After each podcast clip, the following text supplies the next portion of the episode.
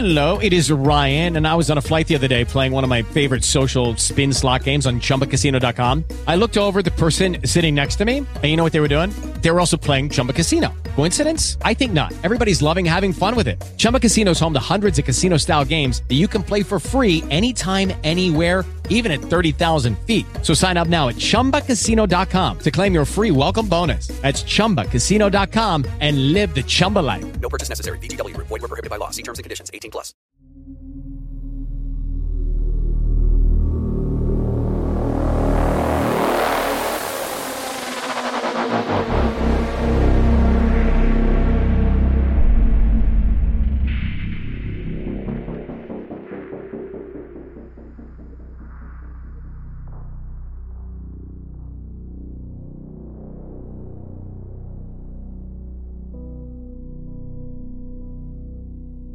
Back in 2004, me and the wife decided we couldn't face freezing our bits off for yet another British winter and started looking for a much more tropical location to spend the festive period.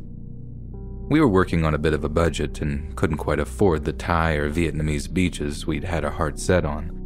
But after a little bit of searching, we came across this lovely little beachside bed and breakfast in a little town called Galle on the southwestern coast of Sri Lanka. It was definitely priced as a budget hotel, but the photos the owners had taken showed it to be a quaint, clean, and beautiful little place. And once my wife was taken with it, I had very little choice in the matter, so I made us a booking. The food was amazing, the people were welcoming, and the beaches were everything we could have hoped for. Come Christmas Day, we had the most unusual Christmas dinner of our lives, sharing a veritable banquet of different dhals and curries at a local restaurant and it was so good that neither of us missed pigs and blankets that year. And I'm sure most of you will agree, that's really saying something. We finished off with a few drinks on the beach, stopping every so often to giggle at how surreal it all was that we were sunbathing on Christmas Day. Then, once we were drowsy enough, we headed off to bed for an early night. The next morning was even better. No hangovers, no dodgy leftovers to work through, no going down the local park in the freezing cold to pretend that a brisk Boxing Day walk is anything but an absolute ball ache. Just sun, sea, and sandy beaches for five more days. Me and the wife replaced the horrid Boxing Day park walk with drinks and nibbles in this beachside cafe, nibbling on dips and papadoms, wondering how we were going to readjust to life back in the UK again. I mean, it had been literally paradise for almost a full fortnight, we could have never have possibly guessed in that moment that our festive little Asian trip would turn out to be the biggest mistakes of our lives. But we soon learned that a dream day can turn into a living nightmare in just a matter of minutes. So we're just sitting there in the open air restaurant, holding hands, both enjoying that lovely rhythmic sound of the waves gently breaking against the beach. When suddenly, it stops. We heard that big rush as the water was pulled back away from the shore, but no crash followed. And me and my wife watched as the water crept further and further back away from the shore. And I don't mean by like a few feet or anything, it just kept going and going until you could barely see the edge anymore, and there was only wet sand as far as the eye could see. I distinctly remember the moment I saw these tiny specks on the wet sand in the distance, and how it almost looked like they were jumping up and down. Only that's exactly what they were doing. They were fish that had been swimming in the shallows when the water had just disappeared, and now they were flapping around on the sand, gasping for breath. I turned to see the young waitress standing behind us, and I'm about to ask her what was happening, but her face told me all I needed to know. She was gawping even harder than we were, and had obviously never seen anything like it in her life. The next thing I know, there are people running out onto the wet sand with plastic bags, scooping up the fish into them before moving on to the next poor flounder. It was actually quite amusing for a moment, thinking it must have been the easiest morning's fishing that any of them had ever experienced. But the next moment, I hear this absolute roar of a shout coming from down the beach. An older man was bellowing something out to the lads scooping up fish, then he turns and starts shouting with his hands cupped around his mouth, like he's trying to announce something to everyone. I turn around to the Sri Lankan waitress to ask her what's being said, but by that time, her dad showed up, the cafe's owner, I later found out, and he has this horrified look on his face. I could tell he was looking out to sea, so I turned to see what he's looking at, and that's when I saw that the water was starting to come back in. Only it wasn't returning as gently as it had rescinded. It was getting faster and faster, and the wave was getting bigger and bigger. Sir and madam, please, come upstairs. I remember the owner saying suddenly, There's a big wave coming, a very big wave. We must all go upstairs now. Very fast, please. The cafe was basically a big hollowed out concrete block, so I was confident that we would indeed be safe if we went upstairs, where there was another open air dining area. The only trouble was getting everyone up there, as the owner's elderly mother was confined to a wheelchair. I didn't actually see her at first. She was in another room when we all started to move, so I was halfway up the stairs by the time I saw the owner wheeling her to the bottom. It was honestly one of the most horrifying moments of my life. This horrendous, oh no, moment. Because the guy was trying to pull her up the stairs backwards in the wheelchair, but he clearly didn't have the strength to do it on his own. I basically pushed my wife up the stairs, then forced my way back down them towards where the owner was struggling with his mom.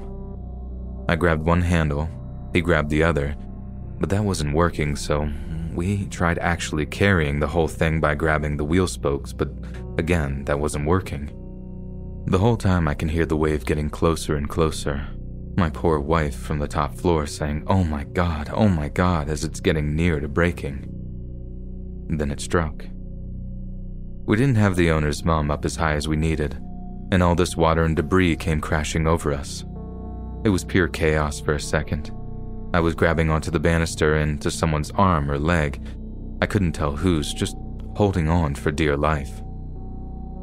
All of a sudden, the water level drops a bit, but it's still rushing past us. This lets me see that I've got hold of the owner's arm while he has hold of his mum's hands. The wheelchair was nowhere to be seen, like it was there one moment, gone the next, just dragged away by what turned out to be a 15 foot high tsunami. I'm sorry if my writing starts to take a turn at this point. Remembering all of this is really, really painful, and I'm sure you'll understand why in just a moment. So I'm pulling with all my might, trying to keep the owner and, by proxy, his mum from being washed away.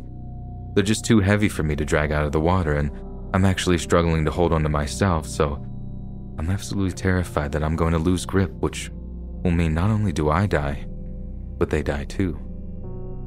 I can't even express how ashamed I am to say this, but there was a moment where I thought about just letting go. I know that sounds absolutely soulless, but the kind of terror I felt in that moment, I'd never experienced anything like it in my life. It was like something else just took over for a moment. A screw everyone but me kind of attitude that placed my life above all else. But even in the moment, I knew I wouldn't be able to live with myself. It just seemed out of the question. If I lose grip on them, if they get ripped away from me, that's different. But for me to just let go seemed a bit too much like murder for me to go through with it. Next thing, I'm snapped out of that horrible moment by screaming from the owner and his mum. They're saying things to each other in their language, so I don't have a clue what they're saying. I thought I could pretty much guess that they'd be saying, Don't let go, I don't want to die. I won't let you go, Mum, stuff like that. But then, and I'm choking up as I write this. The owner suddenly let go of his mom's hand. I thought she might have slipped or something, but the way he turned so purposefully and ran back up the stairs, I knew that he'd just let her go. I was stunned, absolutely stunned, but as I said, I'm just in survival mode, so I followed him up the stairs to the safety of the top floor. I feel my wife bear hug me this full body impact before she burst into tears. It hadn't occurred to me, but because she hadn't been able to see what I was doing, she thought I'd been washed away. She's crying and screaming at me, Where did you go? And I swear I wanted to tell her, but I just couldn't. Instead, I looked over the edge of the open top dining area and I just gasped at the utter destruction below us.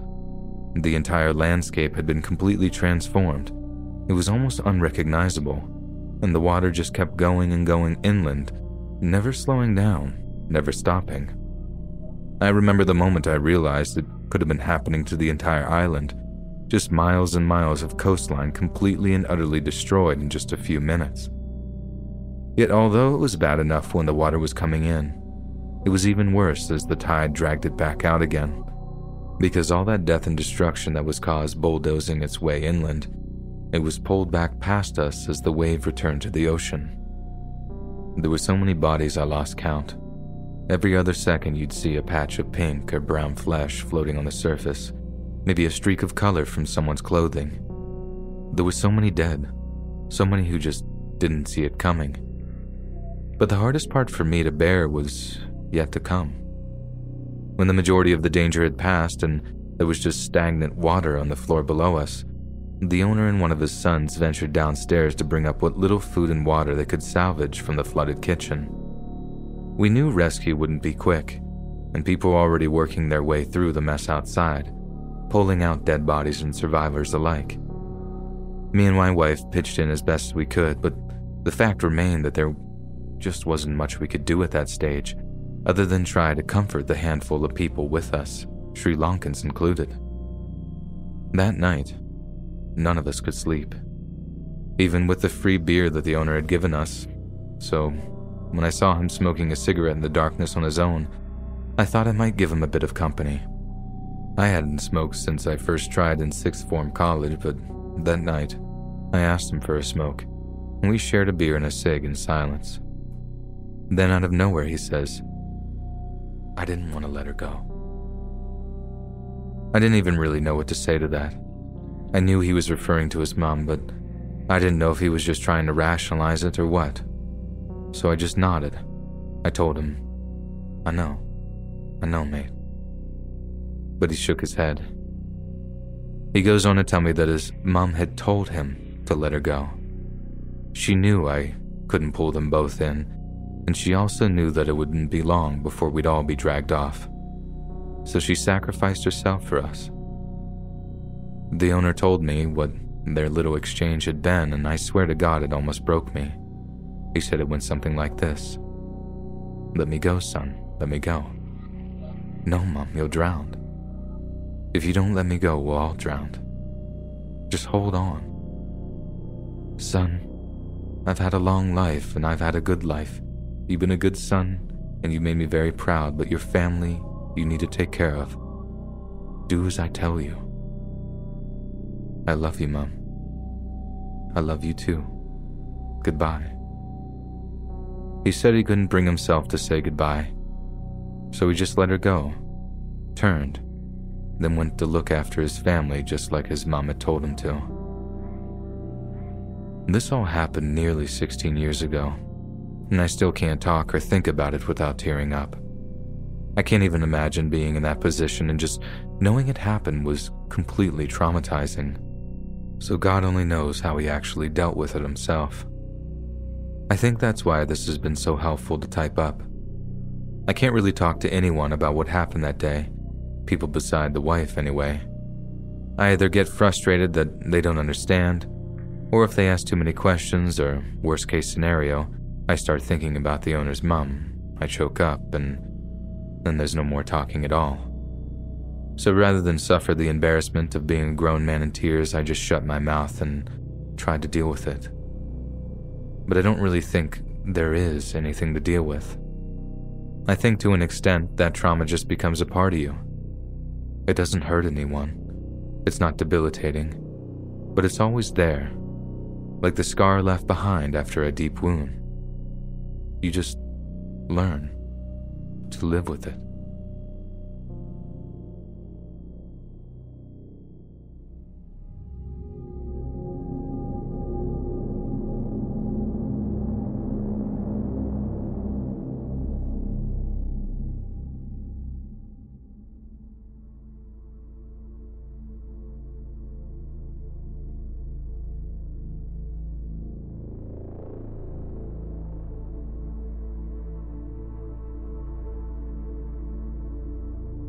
Back in 2015, I went to Cologne, Germany for a work trip.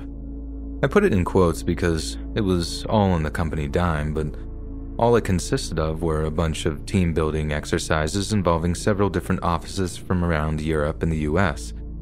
There'd be go karting, paintballing, numerous lunch meets, and nights on the town. So, although we were there in a professional capacity, it was basically a paid vacation. I was honestly super psyched to be there. It was my first time outside of the US, let alone Europe. So, our first night there, I went out with a work buddy of mine hitting up a few small bars after dinner to sample some German beers. And I do mean sample because, despite what everyone said afterwards, we knew darn well that we couldn't get sauced since we had our first team building activity the following morning. So we're drinking smaller glasses of all the different beers in one place, then moving on to the other. These glasses couldn't have been any bigger than 8 ounces or so, and we weren't totally finishing everything. I know it sounds dumb, but even though we were drinking, the aim was to not get drunk. My point is, by the time we got to our third bar, we were basically sober and had told ourselves that that'd be our last stop before returning to our hotel. We walked up to the bar, checked out the drinks menu, then ordered two small glasses of Früli, which turned out to be a bright red strawberry beer. Then, as we're talking about how awesome it was, some guy sidles up to us like, Americans? We get talking to him just about where we're from and stuff, and it turned out he wasn't German, but had moved there from someplace else when he was a kid. I didn't want to press him on it, as the way he talked made it seem like kind of a touchy subject, so we just moved on to other stuff, like why we were visiting Cologne. It's around then that he started asking if we wanted him to hook us up with any girls. I knew exactly what he meant by that, so I politely refused on mine and my buddy's behalf, laughing it off and assuring him I was married. He moved on to drugs, asking if we wanted hashish or cocaine or ecstasy. Again, I'm like, no thanks, remaining polite. But then the guy kind of pauses, looks us both over, and asks me something that shook me to my core. He leans in so the other drinkers wouldn't hear him, and he says in a low voice, it's boys you want, yes? I can get you boys. Very young boys. My buddy was in a mid sip as the guy said it, and he just about chokes on his Früli as I tell the guy to take a hike. I didn't think he was serious. I thought it was more supposed to come across as an insult or something, but afterwards, I'm not so sure. I think, as horrifying as it may seem, he might have actually been able to follow through with that offer. Anyway, like I said, I just told the guy to go kick rocks since he was getting on my nerves. The guy kind of sneers at us, laughs the rebuke off, then walks away, taking a seat with a bunch of guys over in the corner of the bar. Me and my buddy work through our beers, siphon the pythons in the bar's bathroom, then head back towards our hotel room. On the way out, the guys in the corner of the bar are giving us major stink eye but with me being semi street smart, I just knew to stick to brightly lit places and try to shake their tail if they tried to follow us. We walk for a few minutes, no one follows us, so I think we're all good. But it's shortly after that that I realized I was actually really, really drunk. Made sense, I know, I'd been drinking, but I was too drunk. Like, way too drunk for the amount I'd actually consumed. Literally, the last thing I remember is saying, Bro, I feel gross. Then there's just nothing. I know we kept walking for a while, but I don't remember where, and I don't remember passing out or seeing those shady guys from the bar again. But given that both me and Buddy woke up a few hours later, just as the sun was starting to rise, and he had been completely rinsed clean of all valuables, I'm willing to hazard a guess as to what happened. All the symptoms we felt the next day were completely consistent with being drugged with GHB or some other kind of sedative. When we reported it to the cops, they had us give urine samples and tested our urine, and lo and behold, they tested positive for some kind of knockout drug. It wasn't specifically GHB, but it was some other long three word name, but it basically had the same effect. And we both felt absolutely terrible for the next whole day. Honestly, it's not the worst thing that's ever happened to me. Like, I know it could have been so much worse, especially if those dudes were as shady as I think they were. But that's just it. I think what they did was kind of a warning, like a this is what we're capable of kind of thing. How did they manage to slip something into our drinks? I have zero clue. It must have been when he cleaned it, but I didn't see a thing. It certainly makes for some impressive sleight of hand and certainly makes it clear that whoever we're dealing with, they were pros. Heck, if they'd really wanted to, they probably could have made us completely disappear. We missed that first team building exercise in the morning of the second full day. Go karting, too, which really stunk knowing that we wouldn't be going again. But we had bigger fish to fry, ultra dangerous criminal fish, too. But no matter how detailed of a report we gave or how much we pointed the German cops in the right direction, they came back with nothing. I think the closest we got to a definitive answer was when one cop said that he strongly suspected it being the work of an Albanian group that were known to scam tourists. As soon as the guy said it, both me and my buddy were like, yeah, that sounds about right. The shady guy did say that he was from another country, and his unwillingness to talk about it could have been genuine. I know all the ex Yugoslav countries went to some terrible times in the early 90s, which could well explain why the guy was in Cologne in the first place. Thankfully, we never ran into those guys again, and the rest of the trip was so much fun it pretty much made up for the initial drugging and robbery. But I always let it serve as a reminder that not everyone in a foreign place is some kindly stranger, and letting your guard down in a new and unfamiliar place can come with a heavy, heavy price.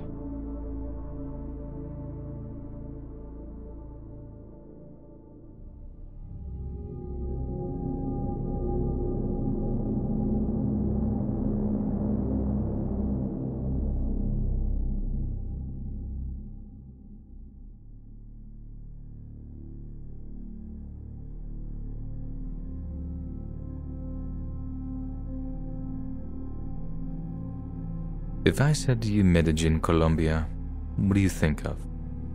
Pre 2015, only a handful of people would have given the answer that is commonplace today. But since that narco show was on TV, almost everyone knows what Medellin is famous for. And that's for being the home of the Medellin cartel, headed up by the one and only Pablo Escobar. These days, the Medellin cartel are confined to the history books but the legacy of violence lives on in the city, and the problems didn't exactly die along with Escobar when the law caught up with him in 93. But it's there, in the city of Medellin, that I met a girl named Stephanie while I was traveling around South America. Steph was from Canada, on a similar sort of rolling vacation as I was, and there was this almost instant chemistry between us that ended with me asking her out. We drank cheap Colombian beers, compared traveling tattoos. She definitely won with her traditional tippy tap Filipino tribal piece, and generally just had ourselves a great time. But when it came to the end of the night, we were put in a rather precarious position. You see, that old legacy of violence and suspicion means that in a city like Medellin, you can't get anywhere without the right credentials, and as a result, neither of us were allowed any guests in our respective hostels. So we thought on our feet and decided the night was warm enough for us to spend it in one of Medellin's public parks. So, we spot what seemed like a nice enough place to lay down. Only as we're walking over, we see these four Colombian guys hanging out on a bench. No reason to be suspicious, right? I mean, it was a nice enough night, and the South America idea of a late night is totally different to ours, so not everyone hanging out past midnight is some kind of reprobate. I suppose that goes for the States too, but I digress. So me and Steph are sitting there for a few minutes when one of the guys from the bench comes over to talk to us.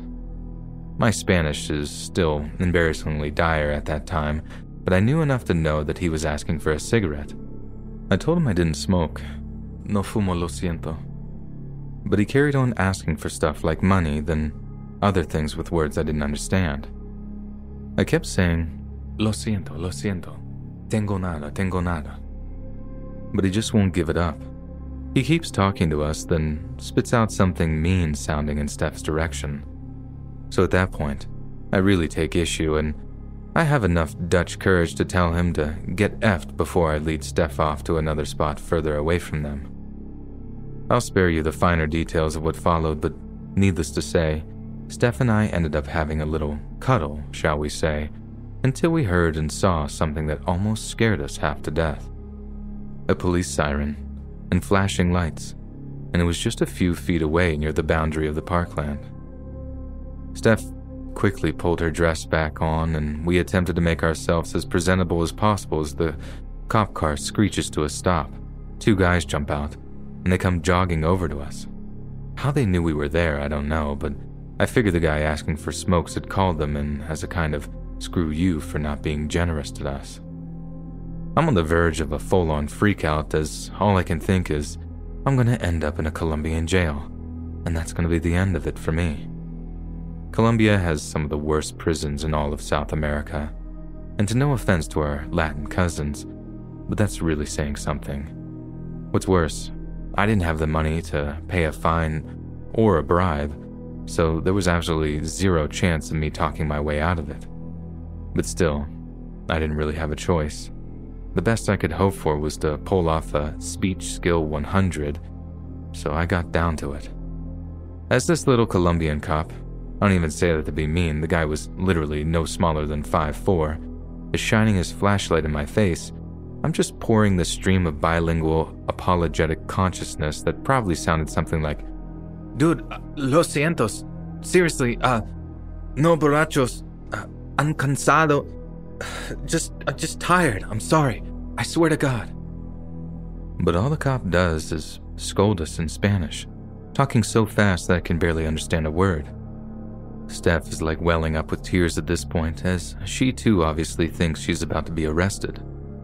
All I could do was shut up and let the cop burn off whatever angry energy he had, and just pray he didn't drag us both off to jail there and then. I just hit him with a lo siento, uh, no entiendo, until he finally kind of calms down and pulls a smartphone out of his police vest thing. When I see he's pulling up Google Translate, I know something isn't quite right. If he really was just going to throw the cuffs on us, he'd have done it already, right? So what are we about to type out? I'll never forget what came next and how I foolishly tried to anticipate his words without stopping to consider the context. First thing he typed was translated, these men, and pointed over to where the cigarette guy and his friends had been. I look over, expecting to see them looking all smug, but there's no one there and it dawns on me that they'd beat feet as soon as they'd seen the cops arrive. I go to say something like, Yeah, I know, they called you, I'm sorry. But the cop cuts me off with a little sock puppet hand gesture, clamping the thing's mouth shut as if to say, Be quiet.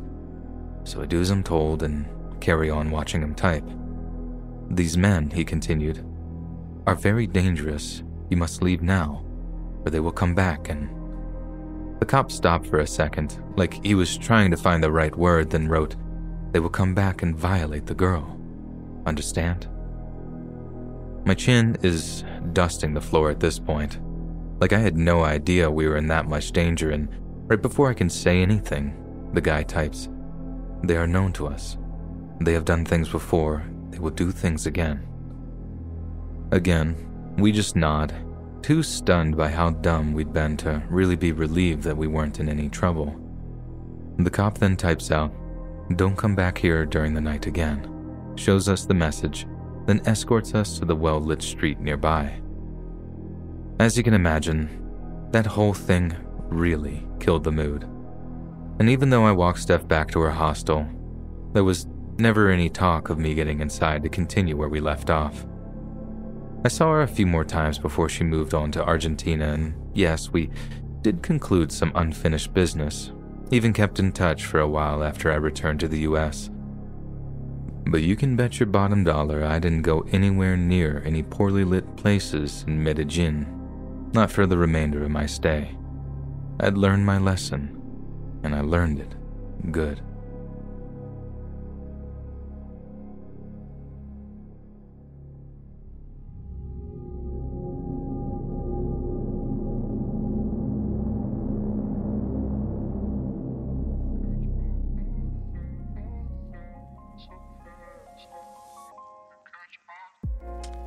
This episode is sponsored by BetterHelp. Navigating any of life's challenges can make you feel unsure, whether it's a career change, a new relationship, or becoming a parent. And that's where therapy comes in bigly. Therapists are trained to help you figure out the cause of challenging emotions and learn productive coping skills, which makes therapy the closest thing to a guided tour of the complexities and inner workings of you. My time with BetterHelp has proven amazing. My therapist is a great person to talk to and listen to me intently while at the same time helping me to see where my thinking was leading me astray or even got in the way at times. This style of therapy has really helped me because I had issues with intrusive negative thoughts that I took to heart as truth while many of them were clearly not. My therapist helped me to logically see the error in my thinking and came up with several ways to manage these thoughts. And now, I have a much more positive outlook on life, and BetterHelp definitely helped kickstart that process. As the world's largest therapy service, BetterHelp has matched 3 million people with professionally licensed and vetted therapists available 100% online. Plus, it's affordable. Just fill out a brief questionnaire to match with a therapist, and if things aren't clicking, you can easily switch to a new therapist anytime. And it really couldn't be simpler. There's no waiting rooms, no traffic, no endless searching for the right therapist. You can learn more and save 10% off on your first month at betterhelp.com slash read. That's BetterHelp, H-E-L-P dot com slash read.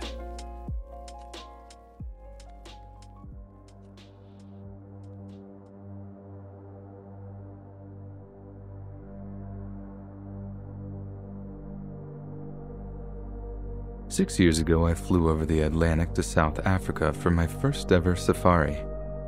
I've always had a fascination with Africa and the wildlife of the Serengeti, one that actually stems from being obsessed with The Lion King when I was a kid. I had that Elton John soundtrack on cassette tape too, and I used to annoy my mom by belting out Circle of Life every time we drove anywhere. But over time, that love for Simba and friends evolved and matured, and soon I was reading books on Maasai culture. It got to the point where I was fixated on the idea of traveling to Africa and while my sorority sisters talked about visiting the beaches of Bali or the Bahamas after they graduated, my heart was set on the Serengeti. It took me years to be able to afford the flights, accommodation, and in country transportation. But eventually, I had a good enough job and a padded enough bank account to be able to afford my dream trip to South Africa, and it was every bit as amazing as I imagined. I spent a whole week on various jeep safaris, hanging out of a 4x4 with a pair of binoculars. And let me tell you, even at a distance, just knowing you're looking at an actual lion is a serious adrenaline rush. On one of the safaris, a nice Canadian guy mentioned how incredible an experience it was, but lamented that he couldn't just get a little closer to some of the wildlife. Our guide reminded us that even at 200 meters away, some of the wildlife we were admiring could close the distance in just a matter of seconds. It was every bit as humbling as I expected, like I've never felt quite so vulnerable in all my life, even in the relatively safe confines of the various jeeps I traveled in. But that feeling was nothing compared to what I felt when I decided to take a very different kind of safari. I first started properly considering an air safari after I landed in Johannesburg and began to see various commercials for them. I'd never really been interested until I spoke to someone on one of my Jeep safaris that talked about air tours like they were God's gift to naturalists. According to her, air safaris were by far the best way to see the wildlife, and she'd go on an air safari every time if she could only afford it. Apparently, the animals don't react in quite the same way to the buzzing of an overhead aircraft as they do to a loud, clearly visible Jeep, and she mentioned that the best way to get unfettered views of the animals acting completely naturally, it was with an air safari. That settled it for me. It didn't matter if it'd take a chunk out of my budget. I needed to get on that air safari to experience the same rush that she had. I ended up exchanging emails with a representative from one particular air safari company who promised me an extensive tour at a very reasonable price. A few thousand dollars later, I was meeting up with a bush pilot on this little airstrip in the middle of nowhere and staring at the single engine propeller plane that we'd be flying around the Serengeti. The battered old thing looked like it'd be like 20 or 30 years old, but the pilot assured me that she was the most reliable aircraft in their inventory and that she'd never failed him yet. I was a little apprehensive, but since he seemed so confident in the plane's abilities, I saw no reason to disbelieve him. If he didn't think it was safe, surely he'd be the first person to refuse to fly it, right? So, with that in mind, I climbed into the passenger side of the prop plane and off we went into the skies above the Serengeti. At first, it was everything I'd hoped for and more. The plane flew low and slow enough for us to get some frankly incredible views of the animals, and I was amazed that they didn't react more than they did to some big metal bird in the sky buzzing over their heads. Only the younger animals in each herd seemed to pay any attention to us, all the while moms continued to graze like, chill, we see these things all the time. Sometimes we'd fly up just a little higher, then lean into a gentle turn that allowed us to circle any herd that I took an interest in, giving me a full on bird's eye view. I'll admit it was a little less personal than the Jeep safaris. We didn't quite get the same adrenaline hit, but little did I know, I was about to get a lifetime's worth of adrenaline in just a few short minutes. About 20 minutes into the flight, we were circling over this herd of elephants with the steady droning of the plane's engine buzzing in our ears. Then suddenly, the buzzing stopped. It didn't just stop dead either. There was a stuttering, start stop rattling sound as the engine tried to keep itself going, but then it just gave out altogether. I looked at the pilot, completely baffled, but he waved away my concerns while thumbing the plane's ignition, making out like it happened all the time and nothing was to worry about. I've stalled my car in traffic before, slightly embarrassing, but nothing to worry about. So I figured what we were going through was the aviation equivalent of just that. Irritating at best, scary at worst, but still nothing to actually worry about. Yet as I'm waiting for the engine to whir back into life and the pilot's repeated attempt to restart it, it dawns on me that this isn't some run of the mill mechanical problem. The engine had died, and it wasn't coming back to life. And that horrifying fact became obvious once the pilot stopped trying to restart the engine. How I managed to avoid a complete mental breakdown, I don't know. But as the pilot turned to me and said, We're to have to land, I just heard, We're going to crash. I remember wanting to ask him if we were going to die, but the words just wouldn't come out. I just stayed quiet as the pilot talked me through what we were about to do. We're not going to crash, don't worry. But this is going to be a bumpy landing, okay? Again, I couldn't say it, but at the time, I was convinced it was the end. And when I realized that, this weird feeling of calm came over me. This bizarre acceptance, and all of a sudden, I found I was completely calm. It was like there was no point worrying about something that I was doomed to face. We were going down, and there was absolutely nothing I could do about it, and other than brace for impact. The only thought I had left by the time we began to drop altitude was hoping that it would be quick, that we wouldn't burn to death before the vultures devoured whatever charred mess was left. At 200 feet, I was concentrating on my breathing, trying to keep calm as the trees and foliage below got bigger and bigger. At a hundred feet, I began shaking unlike anything I've ever experienced before. I mean, think less nervous shaking and more terrified vibration. I turned to ask the pilot something, and I remember him barking back, Shut up and let me think, woman. It was the kind of comment that would have me clapping back in any normal situation but in a dead engine prop plane over the African bush, I decided to just take it on the chin. At 50 feet, the pilot suddenly shouted, Hold on. Then our nose tilted down slightly and he began to bring us in for the emergency landing. I remember just gripping onto this little handle in the cockpit, but I couldn't watch, so I decided to just shut my eyes and hope for the best. Then wham! We hit the dirt hard but instead of rolling over or crashing, I could feel the landing gear of the plane rumbling against the earth. The plane was shaking like a leaf, and I was convinced it was about to just fall apart at any moment, but somehow it didn't. I heard the pilot shouting, Come on, girl, come on, you can do it.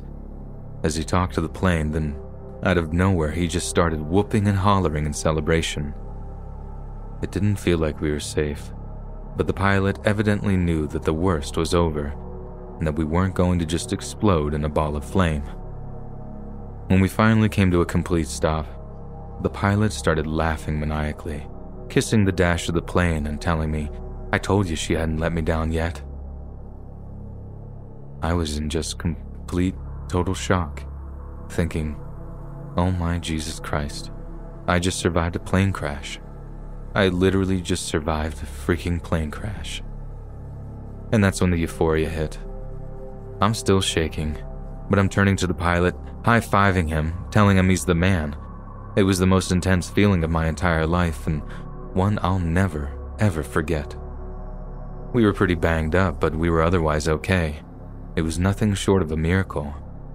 But we weren't quite out of trouble yet. Once the euphoria died down, we realized we were stranded in the middle of the Serengeti, and our crash had attracted an awful lot of attention. Now, most animals would have literally run a mile to get away from the big metal bird that came crashing down to Earth. But not all of them.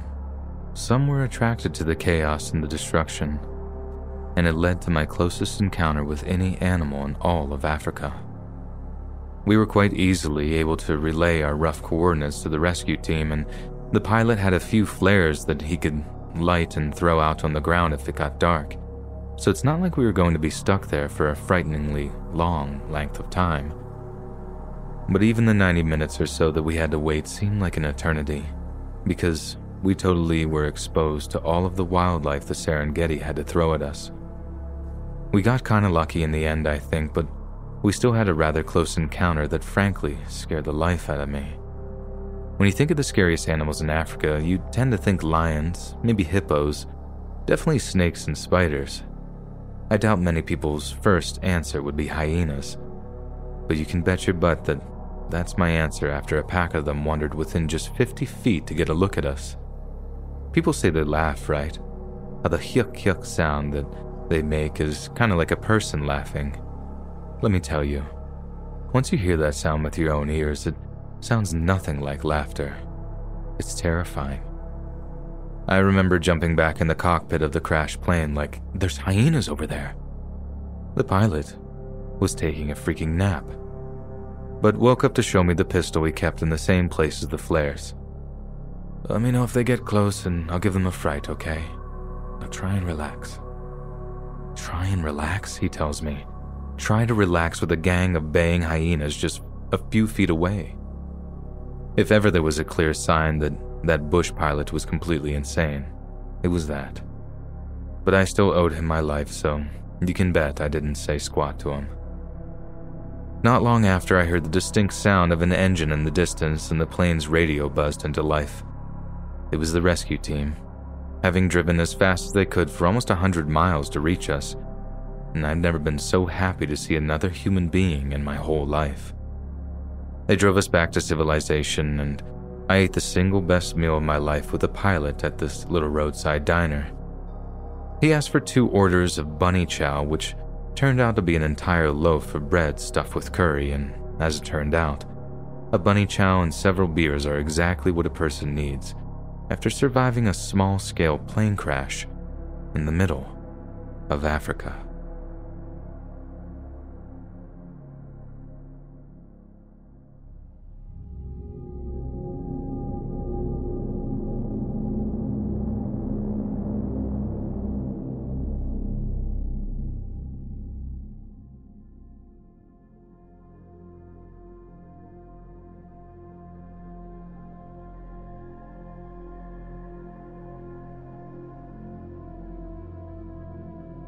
Shortly after I graduated college, I decided to do a little traveling around Southeast Asia.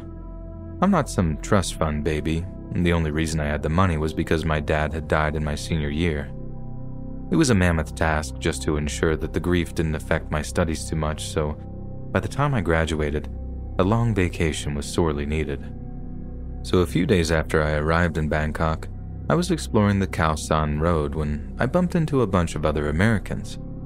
I know I was supposed to be soaking up in ancient Eastern culture, but my god, if it wasn't good to hear some familiar accents that far away from home. But as much as it was nice to meet up with those guys, they were way too crazy for me to party with. All I wanted was a few beers and some Thai street food. But those crazy leathernecks were trying to take themselves out by vodka while chasing snake blood. And that wasn't code for anything either. They were literally looking for a place that would let them eat a snake's still beating heart before downing a shot of its blood. Like I said, way too crazy for me. So when we bumped into a Canadian dude who was working more at my pace, I said my goodbyes to the leathernecks who were headed to some crazy strip club, while me and a Canadian guy moved on to somewhere much more chill. We found this little sports bar, got talking hockey, and ended up chatting with these two hot South African girls. I'm working on one, he's working on the other, and at one point, one of the girls invites me into the little smoking area for a cigarette. I don't smoke, but I sure followed to keep up the momentum, so we ended up chatting and flirting out front of this little sports bar, right up until we heard the scream. Obviously, our conversation ceases immediately, and we're both looking around to try and see where the scream came from. And it didn't take us long to find out. Because just across the street, clear as day, is this Thai guy, and he's punching some black girl in the face over and over again. And what's worse, no one was doing a thing about it. They're just walking past, pretending it isn't happening. Now I realize that not only should I do something, but I'm presented with a golden opportunity to impress this South African girl by being a genuine white knight. So, I give her my beer to hold and I run over and try to break up what was a very one sided fight. I'm all like, hey, hey, what's going on, man? She's a girl. You can't hit a girl like that. He lets her go. She runs away. And now it's just me and this guy, with almost everyone in the street staring at us, waiting for me to do something. I lower my voice, adopt a slightly more respectful tone, and tell him, Look, man, you can't just hit girls like that. But the guy just steps to me, this grin on his face as I realize the bouncers from this nearby bar, as well as a handful of tuk tuk drivers, are all walking over to encircle us. It's only then that I realize there was a good reason why no one had tried to stop this guy from hitting that girl. He was somebody somebody well known to locals and tourists alike. He was someone bad. You don't know who I am, do you? The guy said in alarmingly perfect English. Most Thai people know at least a little English, so they're able to corral tourists, but it's heavily accented. But this guy talked with what I can only describe as a British accent, like he was that well spoken. I just told him no, not exactly the truth, but it was more like I just needed to see where the situation was headed. Then, as I'm eyeing this guy's backup, which had just materialized out of nowhere, the man himself takes a step forward, put his hand around me so he's grabbing the back of my neck, then draws his fist back in preparation to punch me. Now, I'm not exactly some MMA master, but I did attend some jiu-jitsu classes in high school, so I knew enough to be able to block the punch by dropping my head and raising both hands flat to my forehead. I follow up by shoving him away from me and then trying to back up to get out of there. But bang. Someone behind or to the side of me throws a sucker punch, and I just felt my knees buckle out from under me. Next thing I know, I'm being helped into some other bar by some guys who'd obviously seen me getting destroyed. They're trying to hold me up and they're trying to walk me behind a bar, probably to give me some first aid in a back office or something. I'm hazy, beyond belief, but I'm grateful enough to the guys helping me that I try to turn a little to thank them. And that's when I see it's the same guys who had just knocked me out in the first place. They weren't holding me tight to keep me up steady, they were holding me so I couldn't get away. They wanted to get me in the back of that bar, alright, but I suddenly realized that it probably wasn't for anything good. So I start to buck and wriggle, trying to escape their grip. More punches come in.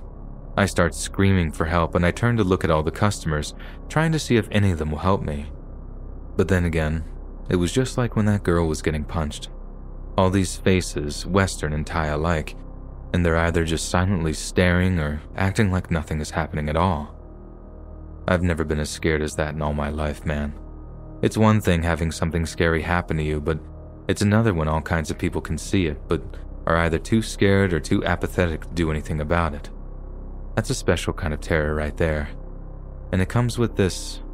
this feeling of doom. I don't know how else to describe it.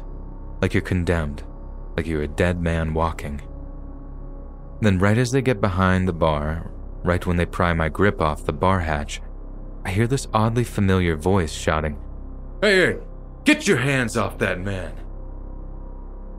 I look up, and it's the Marines I'd been drinking with earlier.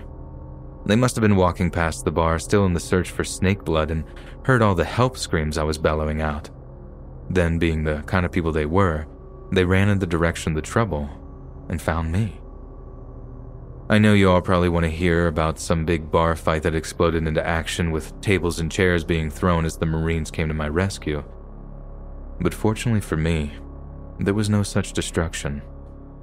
Once the Marines made it clear that I was with them, I figured the Thai gangster thugs must assume that I was a Marine too, and if they ended up beating up or killing a US serviceman, there might have been more trouble for them than what it's worth. So they just let me go with the gangster dude making out that there had been some kind of mistake. He even apologized to me as I limped out, telling me to come back soon with your friends, drinks are on me. But dear God, I'd never go back there. In fact, I tried to avoid the Khao San Road entirely after that. I know it's mostly just friendly business types, giving the younger tourists a fun experience abroad, but there are people down there who live and breathe violence and exploitation and I think that's what I want to say to any prospective travelers. Don't treat foreign countries like places you can't be hurt, or where actions don't have consequences. Because as much as I think I did the right thing overall, I know it almost got the life beat out of me, and maybe even worse.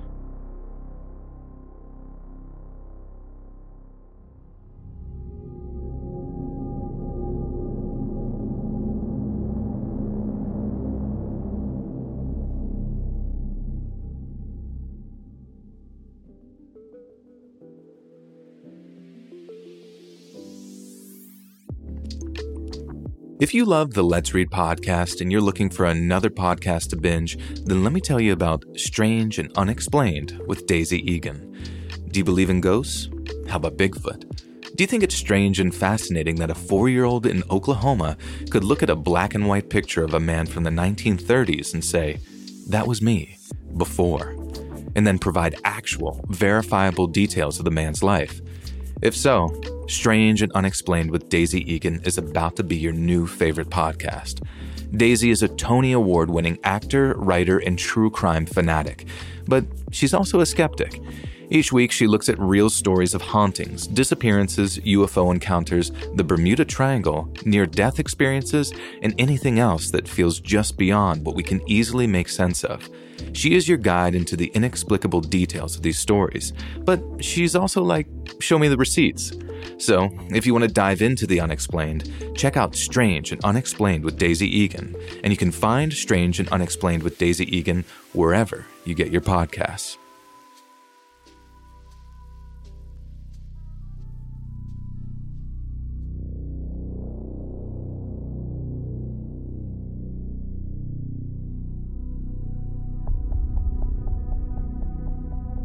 In late 2016, the father of British entrepreneur Tim Stokely gave him a loan of £10,000. It wasn't the first time Tim had received a business loan, and as much as he assured his father that he'd return every penny of it, Guy Stokely was skeptical. Out of the handful of loans he'd already given his son, Tim had failed to pay any of them back in full. This is going to be the last one, Guy reportedly told him. It was Tim's last, best chance, and he was determined not to screw it up. So in November of 2016, Tim founded a website, one designed for use by artists, performers, and content creators of all varieties to provide video clips and photographs to monthly subscribers. Tim's brother Thomas became the company's operating officer, while Guy occupied the rather fitting position of chief finance officer. All that was left to do was come up with a name for the company, and together, they decided to call it OnlyFans. Initially, OnlyFans catered to a small but fairly lucrative clientele. It didn't exactly make Tim Stokely an overnight millionaire, but it was definitely more successful than any of his previous ventures. However, many of his fellow entrepreneurs noticed the untapped potential of such a business, noting low overhead costs and boundless availability, and it wasn't long before one of them made their move.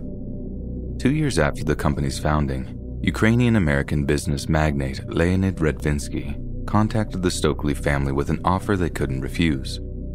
For an undisclosed sum, Radvinsky acquired a 75% stake in OnlyFans' parent company, effectively gaining complete control of the business. Although the exact amount isn't readily available online, the fact that Tim Lau lives in a gated mansion with a cinema and sauna in Bishop Stortford, Hertfordshire, we can safely assume it was an obscene amount of money. But Radvinsky didn't just recognize the company's potential, he had a vision for it. You see, previous to purchasing OnlyFans, Radvinsky had owned and operated the adult oriented webcam site, MyFreeCams, and given that he understood how lucrative such an industry was, he knew that if he pushed OnlyFans into the explicit direction he had in mind, he had a potential billion dollar business idea on his hands. By mid 2019, OnlyFans had become one of the primary sources of amateur adult themed content on the internet.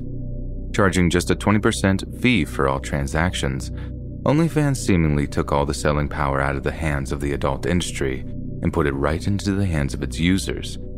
And as a result, one news outlet noted that OnlyFans has gained a pop culture reputation for being a hive of adult themed content. Yet it wasn't until April of 2020 that the website truly exploded, when Beyonce Knowles released a remix of the Megan Thee Stallion song Savage. The remix included the lyric, Hips tick tock when I dance. On that demon time, she might start an OnlyFans. Listeners rushed to find out what Beyonce was referencing, and what followed was a boom in popularity that no social media site had ever experienced before. CEO Tim Stokely claimed OnlyFans was seeing about 200,000 new users every 24 hours and 7,000 to 8,000 new creators joining every day. By August, American actress Bella Thorne reportedly earned $1 million in 24 hours after opening a profile on the site, a watershed moment in what had become a burgeoning industry of guerrilla adult content. As of today, OnlyFans has over 2 million content creators and more than 130 million users, and one of those users is named Kathleen West. 42 year old Kathleen Kat West met her husband Jeff West at a 2004 Super Bowl party. Jeff was working as a recruiter for the U.S. Army at the time, and after chatting and swapping contact information at the party, the pair began dating. It seems they must have fallen in love pretty quickly because it only took four months for Jeff to propose marriage. Kat accepted, and the couple tied the knot after traveling from their humble Alabama home to the bright lights of Las Vegas. Their relationship continued to move at a rapid pace, with their first child arriving in 2005.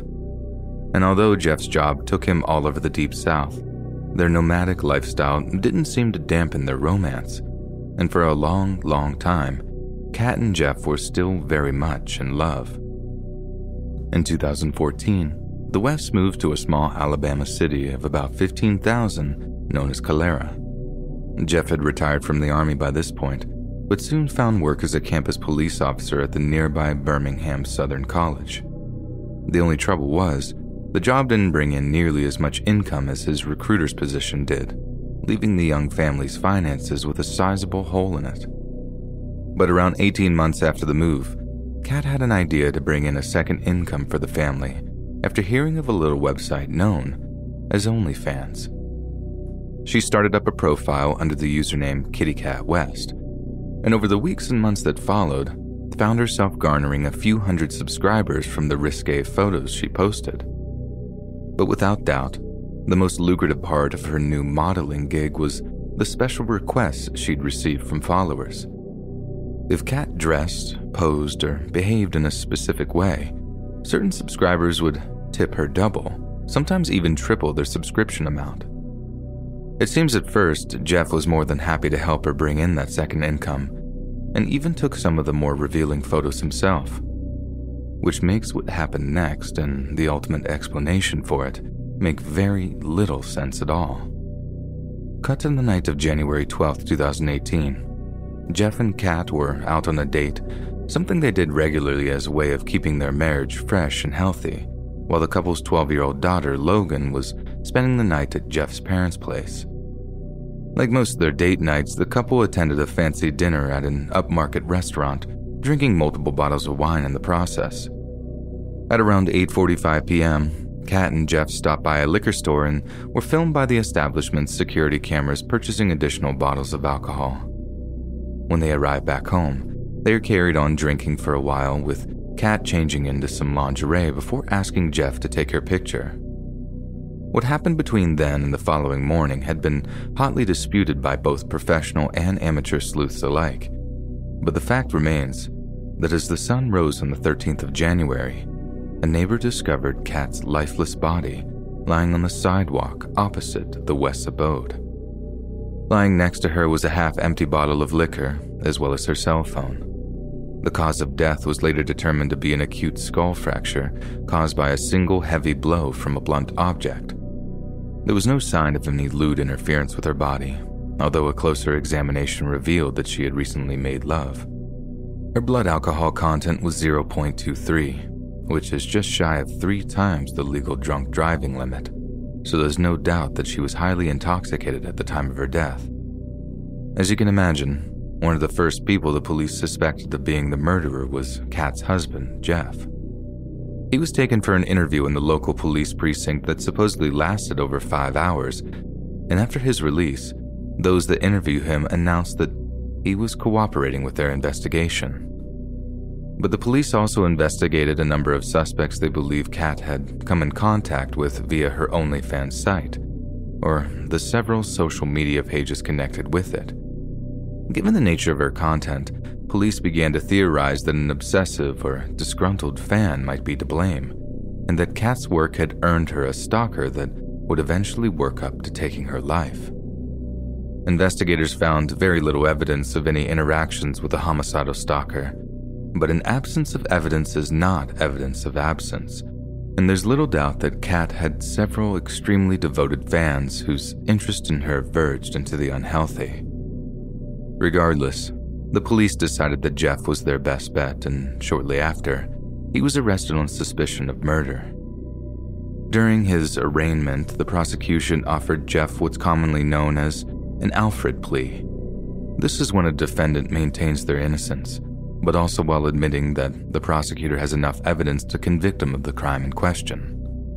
Had Jeff accepted, he would have done time served than just a two year probationary sentence, essentially absolving him of his wife's murder in what the prosecution assumed was a classic crime of passion. This is just about the sweetest deal that any spousal murderer could possibly find in front of them. Yet the idea of allowing the legal system to brand him a man that murdered his wife that was simply unacceptable to Jeff, and he decided to take the case to trial in order to completely clear his name. This means that either Jeff was arrogant to the point of delusion, or Jeff really was innocent of Kat's murder. Before his murder trial was due to begin, Jeff was offered yet another plea deal by the prosecution. But again, this was flatly rejected by a man who was steadfast in his declarations of innocence Jeff was being advised by his defense attorney that the prosecution's case was flimsy and that they barely had enough for a conviction. But the prosecution had a trick up their sleeve. They asked the judge if an additional last minute charge could be added to Jeff's rap sheet, one known as reckless manslaughter, that carried a sentence of up to 20 years in prison. They knew that if all the details of the case came out, that it would be almost impossible to convince the jury that what happened that night was outright murder. But paint the killing as a crime of passion and charge him with a lesser crime, and the jury might concur enough for them to land a guilty verdict. It worked, and Jeff was convicted and sentenced to 16 years in prison. But the question remains was Jeff West actually responsible for the death of his wife? Well, not only did Jeff have ample opportunity to commit the crime, but it's difficult to argue against the idea that Kat was doing things both online or offline that could have made Jeff angry, possessive, or overtly jealous. On top of that, the bottle of liquor found near Kat's corpse had Jeff's fingerprints on it. That might well be expected, given it was the same one they had purchased just a few hours previously.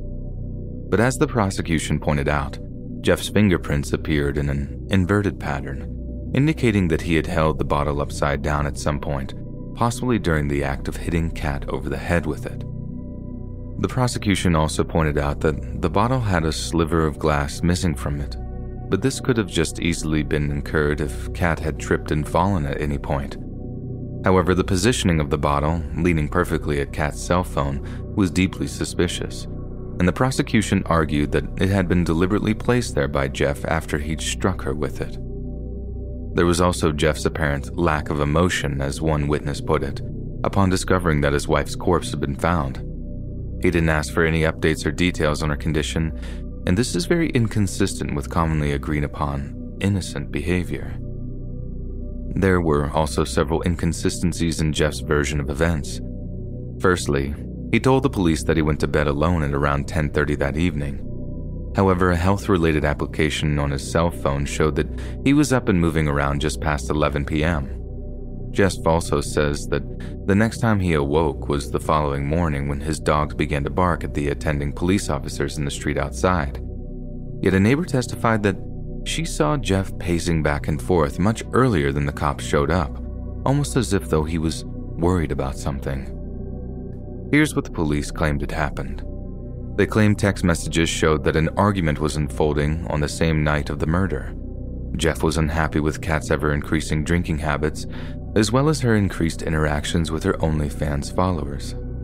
Kat's phone was cracked when her body was found, and while Jeff claims this is from where she fell, homicide detectives assert that it occurred when he tossed her phone out into the street in an act of rage.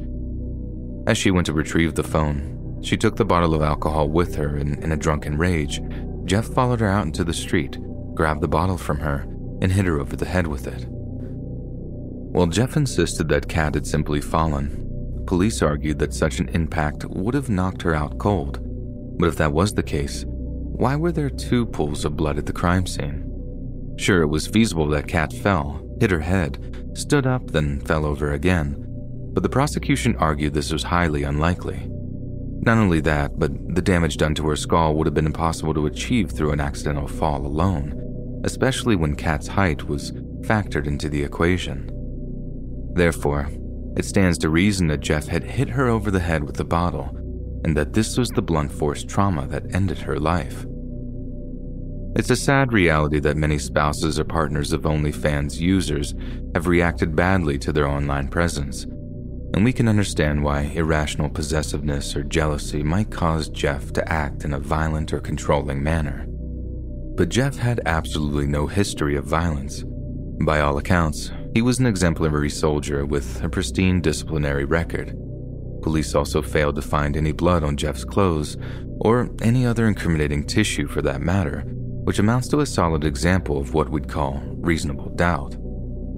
Kat also had a history of falling over whilst intoxicated, an inevitable result of her love for hard liquor and six inch heels.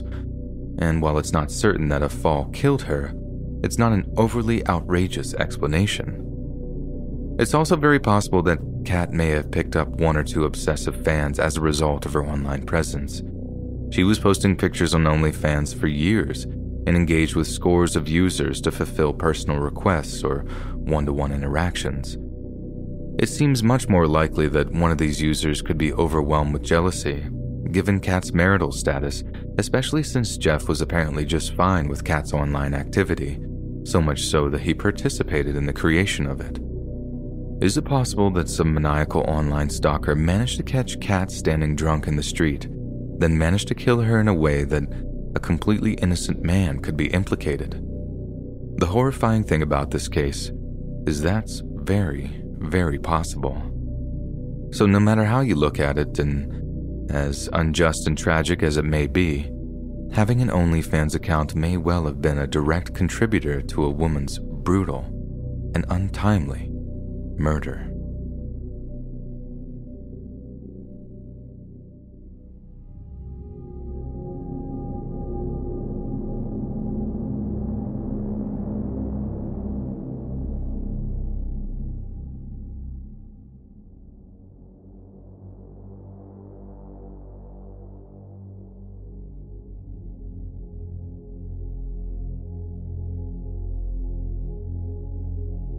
I'm a bartender, and to me, bartending is about so much more than just serving drinks. It's about community. So you can only imagine how heartbroken I was when the pandemic hit and we were basically forced to just close our doors indefinitely. I tried to find other sources of income. I even tried running a cocktail delivery service for a while. I did okay, but just not nearly enough to live comfortably. I was looking at having to sell my car, pawn a guitar or two, but the final straw came when it looked like I might have to put my dog up for adoption. I can put up with a lot of nonsense, man, but the idea of having to take Ripper to the pound, never. I just couldn't. That's when I got desperate. Desperate enough to consider something pretty drastic.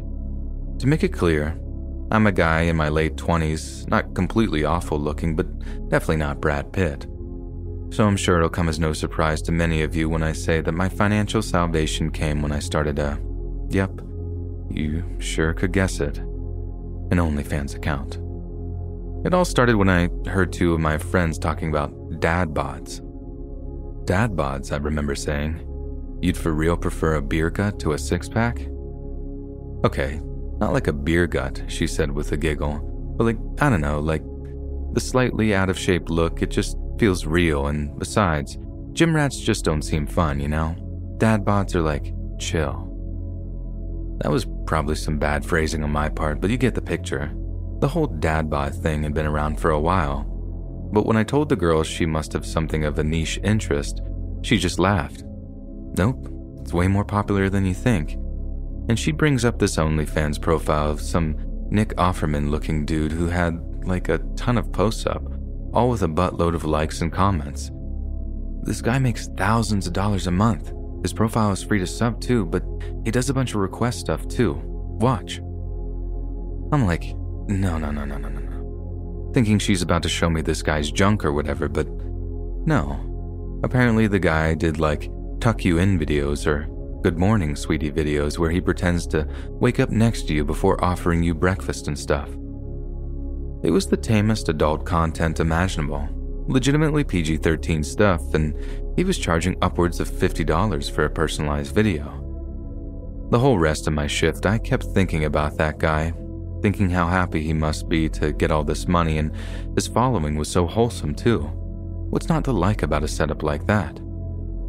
Sure, I bet there was some steamier stuff behind a paywall somewhere, but come on. A few thousand bucks a month just to tell some girl to sleep well? Why couldn't I get a piece of that sweet, sweet OnlyFans money? But nah, I'm not that guy, or at least I wasn't. I had all the confidence of two day old fawn back then, but then again, I suppose desperation drives us to do stuff out of the ordinary. It was pretty surreal setting up the account. Like I had to come up with a fake name and attractive username. I had to take a display picture selfie and banner picture. It was a whole thing. I was doubting myself the entire time, but I still went and did it, and since all the pictures were as anonymous as I could make them, those masks helped to protect more than just my breathing, I suppose. I wasn't all that concerned about getting found out. Besides, that would pretty much be the end of the whole thing.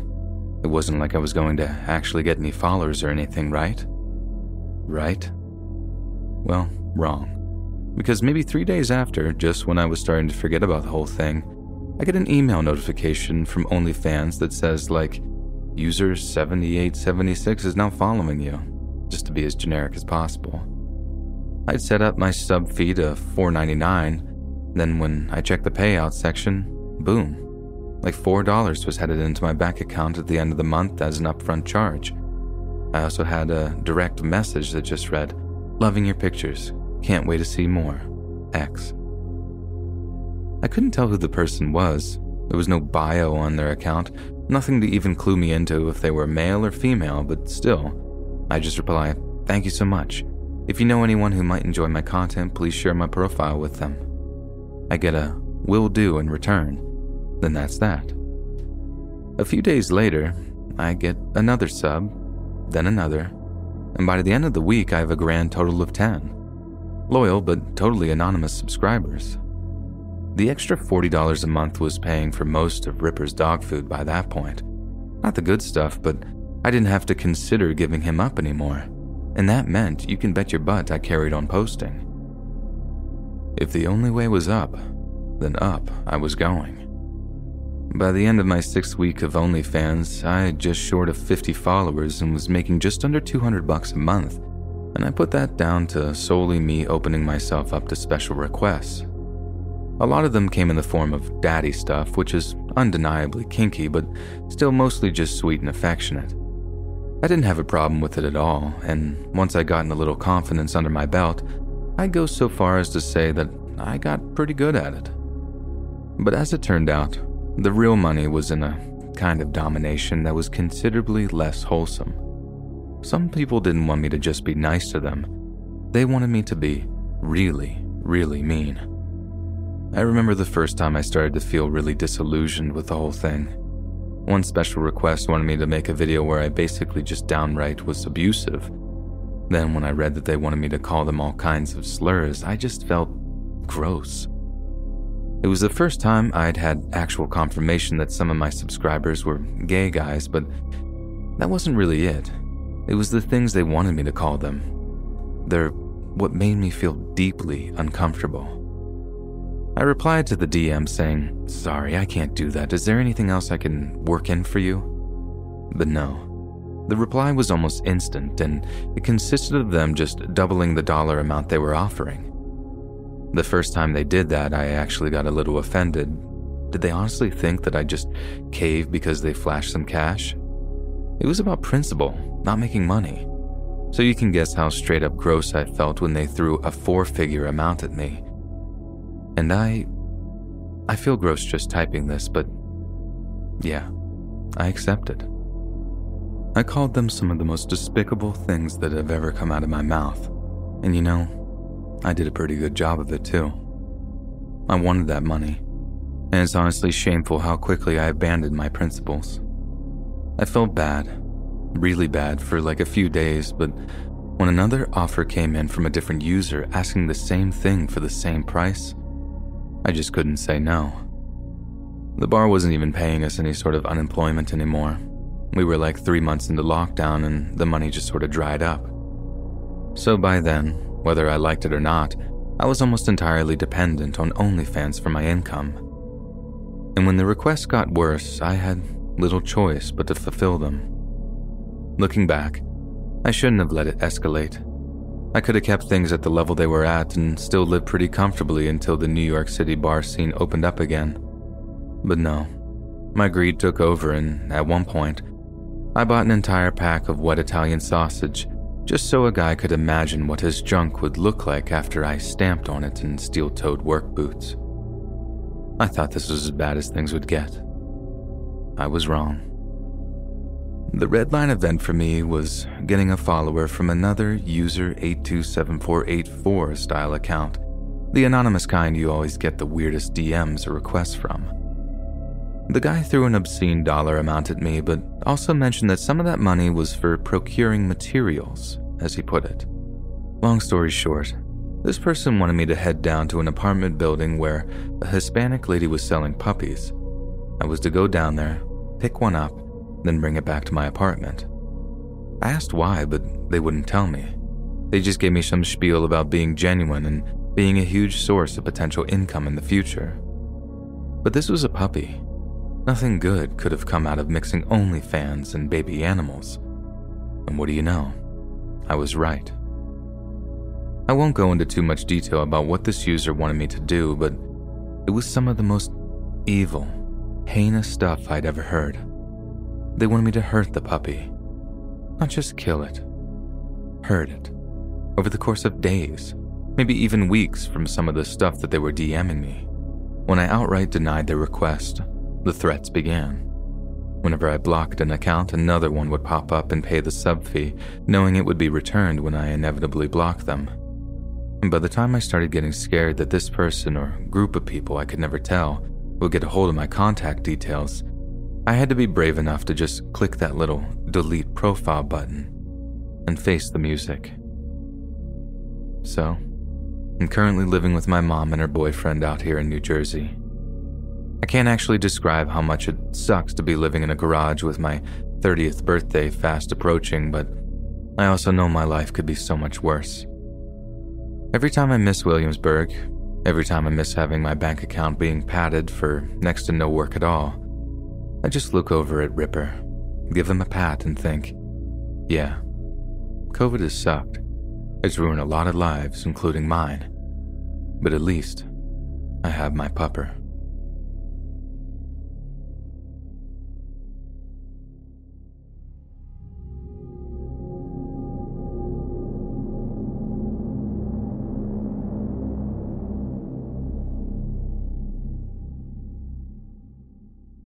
Lucky Land slots, you can get lucky just about anywhere. This is your captain speaking. Uh, we've got clear runway and the weather's fine, but we're just going to circle up here a while and uh, get lucky. No, no, nothing like that. It's just these cash prizes add up quick. So I suggest you sit back, keep your tray table upright, and start getting lucky. Play for free at LuckyLandSlots.com. Are you feeling lucky? No purchase necessary. Void where prohibited by law. 18 plus terms and conditions apply. See website for details.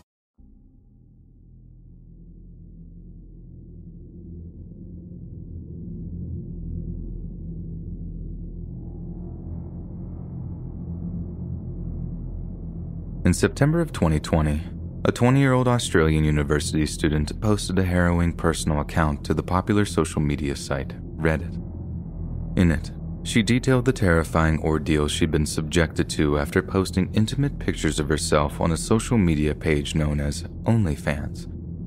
One involving obsessive stalking, internet loopholes, and ultimately, a clear and present threat to her life. Only through a completely anonymous throwaway account did she feel safe enough to share her story, adding that her local police force had finally taken action against the person responsible. But even then, the girl made it clear that her complaints should have been taken seriously long before she was in any imminent danger. According to the girl, the incidents all started after she moved back with her parents during the summer break. The girl was particularly excited to be home as the family had just bought a new puppy by all accounts, the girl was having a ball getting to know her new furry friend. But as anyone who's ever had a puppy will tell you, to say they can be erratic would be the understatement of the century. One night, the girl awoke to hear her puppy yelping at the back door.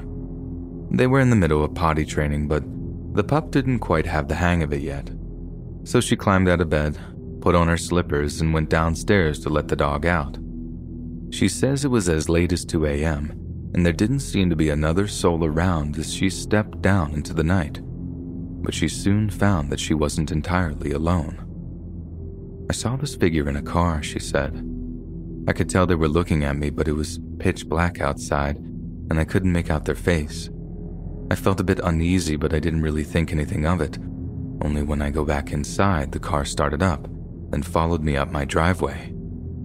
The terror of such an experience is undeniable. And even though the girl was so close to home, there's no denying that being out alone in the middle of the night made her very vulnerable indeed. I was terrified, the girl added. I sprinted back inside and locked the door, and kept an eye out for them in case they tried to break in.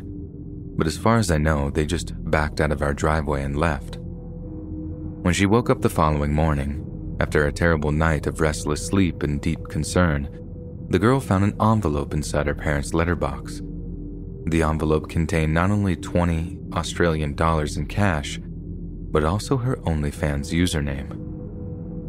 I thought long and hard about how he could have found my parents' address, the girl said, and I worked out that the problems didn't start until I shared my Amazon wish list. OnlyFans and Amazon were both adamant that their security systems prevent leaks like that from taking place. However, it appeared that wasn't the issue as third party sellers are not bound to the same data protection laws as large multinational companies. Although she doesn't know for certain how her stalker got her address, the girl is 90% sure that they got in touch with a third party seller and obtained her home address in that way. Whether it was money, coercion, or intimidation that caused the seller to give up the info is another question entirely, but the fact remains that it's the most likely of all explanations. After that, when I moved back to the college town where I was studying, I stopped posting content, the girl goes on to explain. But somehow my stalker still managed to track me down. The girl said she basically closed down her OnlyFans account, then started a YouTube account because of how unsafe the former felt. Her first big vlogging project was due to be a shopping trip to a local mall, but when she got to her car to depart for the day, she found it had been ransacked. The vlogging camera was missing too, she said. I know, it's my fault for leaving it in the car, but I was using it the night before, and since I lived in a gated area, I didn't think I would be unsafe.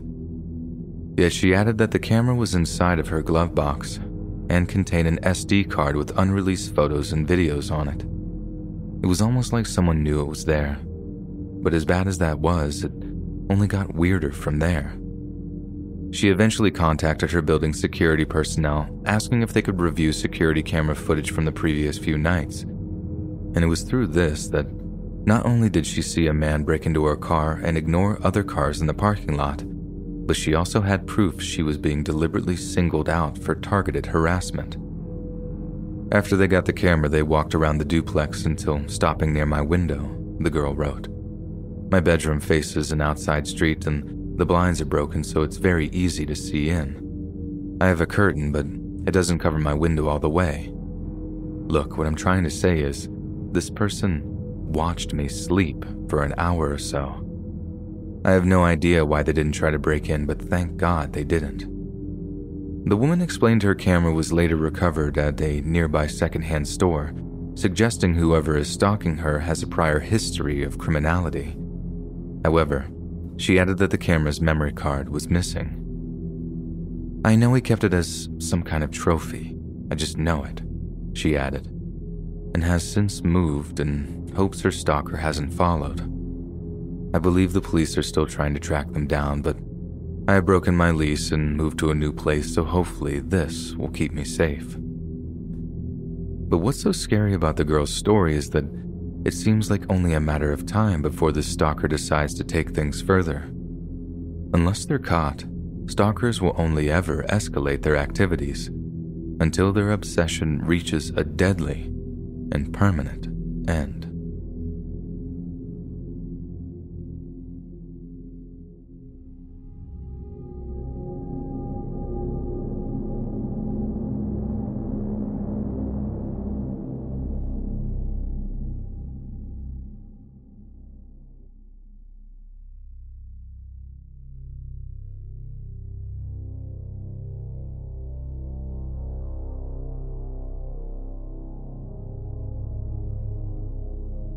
Based in Richmond, Texas, 33 year old Instagram influencer and freelance model, Janae Gagnier, had the kind of lifestyle that many can only dream of having. Having amassed over 2 million followers on her various social media profiles, Gagnier reportedly netted a six figure income as a result of her many sponsorship and endorsement deals. Using the pseudonym Mercedes Morr, Gagnier's social media followers included the likes of Cardi B, Megan Thee Stallion, Snoop Dogg, and Meek Mill, meaning that by August of 2020, she was arguably one of the most famous social media influencers on the planet.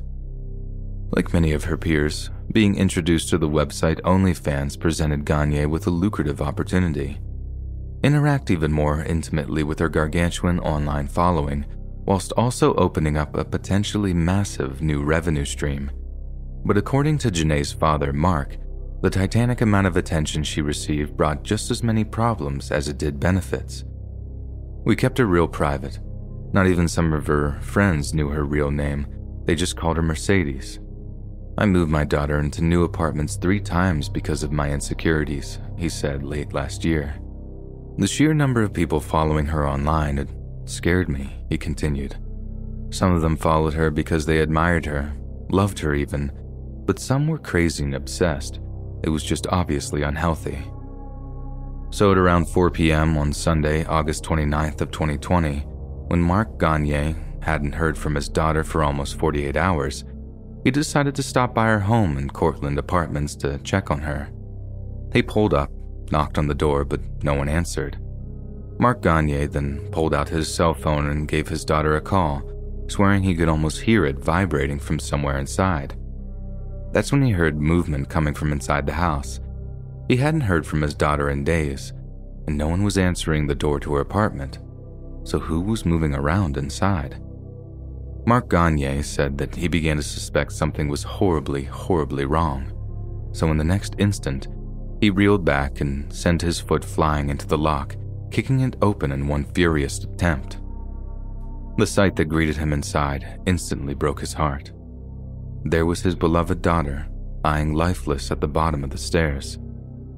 Her apartment had been completely trashed, and there appeared to be lipstick graffiti all over the walls of the apartment. Yet before he had a chance to read any of it, Mark Gagnier heard a noise coming from upstairs. Mark says that in the heat of the moment, he thought his daughter might have fallen down the stairs and broken her neck. But hearing something coming from upstairs had him bolting up to that floor as fast as his legs could carry him. Only then did he see a man lying in a pool of his own blood, gurgling and choking with a knife stuck in his throat as the life slipped away from him. Mark demanded answers from the dying man, but it was too late. He passed away just moments after Janae's father had broken into her home. Yet, in a disturbing twist of fate, Mark Gagnier wouldn't be plagued by questions for very long. Because after he called 911, he began to read some of the lipstick graffiti that had been scrawled on the walls. I was used for money, read one piece. I should have stayed in Florida, read another. The final piece Mark read was, I wish I never loved her. Sorry to the landlord and the family. He couldn't bring himself to read any more. Although it appeared that his daughter's murderer had been scrawling over the walls for days, he'd summed up his feeling and motive in just a few short sentences. And to Mark, it only confirmed that his worst nightmares had come to life. Janae's killer turned out to be a 34 year old Florida man by the name of Kevin Accorto, a man with such unhealthy obsession with Janae that he somehow managed to track her down and kill her, all before taking his own life. He did not have any kind of prior arrest record in his home state, but during the subsequent investigation, police tried to establish that he'd had any prior history of mental health issues. I don't even know how he found her, Mark Gagnier later said. I guarded my daughter. I wouldn't even let her friends know where she lived. Police still don't know how or when he got to Texas. There's so much that's still a mystery. The news of her death was broke by a Canadian rapper, Tory Lanez, who paid tribute to her with a post that read, Rest in peace, Queen. But few of the tributes seemed to address the causes of her death. She was very cautious about her surroundings, Janae's mother, Janetta Grover, said. But unfortunately, someone basically was stalking and killed my baby. It's irrefutably horrific and abhorrent that Kevin Accorto was able to track down and kill such an innocent young woman. But it's clear that Mark Gagnier's fears were justified. No matter how much he tried to keep his daughter safe, the determination her stalkers showed in locating her significantly outweighed their efforts. And somehow, a man who wasn't exceptionally computer literate was about to somehow track down her home address. Some have speculated that Accorto somehow got hold of Janae's billing information and discovered her real name and address in that way. In which case, OnlyFans has a long way to go before it can truly secure its content creators' privacy and security. So maybe, until then, the risks of having an alluring online presence will outweigh any potential financial reward.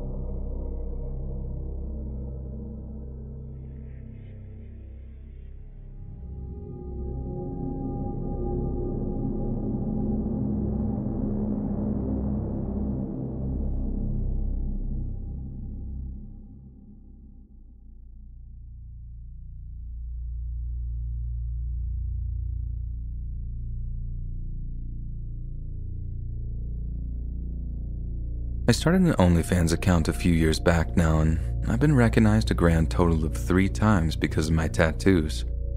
I keep them covered up in my job because it's the kind that really doesn't like you showing off ink like that, let alone how badly they'd freak if they knew I had an OnlyFans.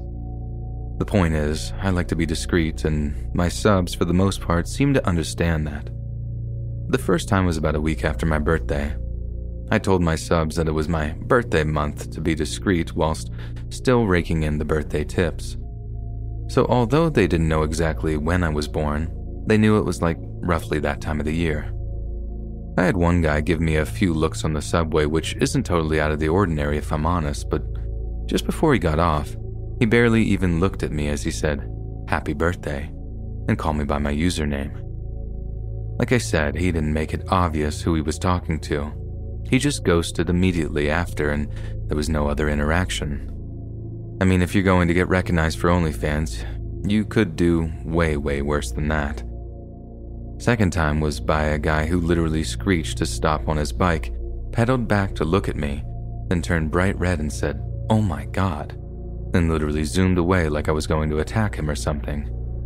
Granted, he could have been just having a moment, but trust me, when you have an OnlyFans, you just sort of know where people recognize you from. Anyway, now for the third time, and by far the worst time, I don't show my face on my OnlyFans, but I did used to show my tattoos, though not anymore. God bless those cute arm sleeve things. So, this one time, a guy stops, visibly starts checking out my tattoos before he kind of gasps and looks up at me. I just play it cool, like there had been some kind of mistake. There blatantly hadn't, and just ignore him while I carry on reading and drinking my coffee. I half expected him to keep moving, but he didn't. He sat down next to me and started calling me by my username. I'd never been confronted like that, and it didn't exactly put me in the mood to be like, oh, hi, yeah, it's me.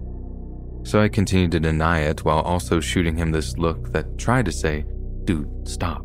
It's me, sure, but please just shut up. But then he reacts in such a horrid, violent way like, What? You think I'm dumb, huh? You'll take my money? The money I work my butt off for and you won't even acknowledge me in the street? That was his cue to just go off, and this guy just tore into me while an entire coffee shop and passersby looked on. I'd rather not give him the satisfaction of repeating what he said or go into detail about how much it hurt my feelings, but I'll put it this way. I spent almost $90 on arm sleeves to cover up my tats, and I haven't been recognized since. It really did mess with me for a while, though. Like the reoccurring thought was, you were lucky he found you in the day. If that had been the night on some dark street somewhere, I might not have been nearly as lucky, and I might not have walked away at all.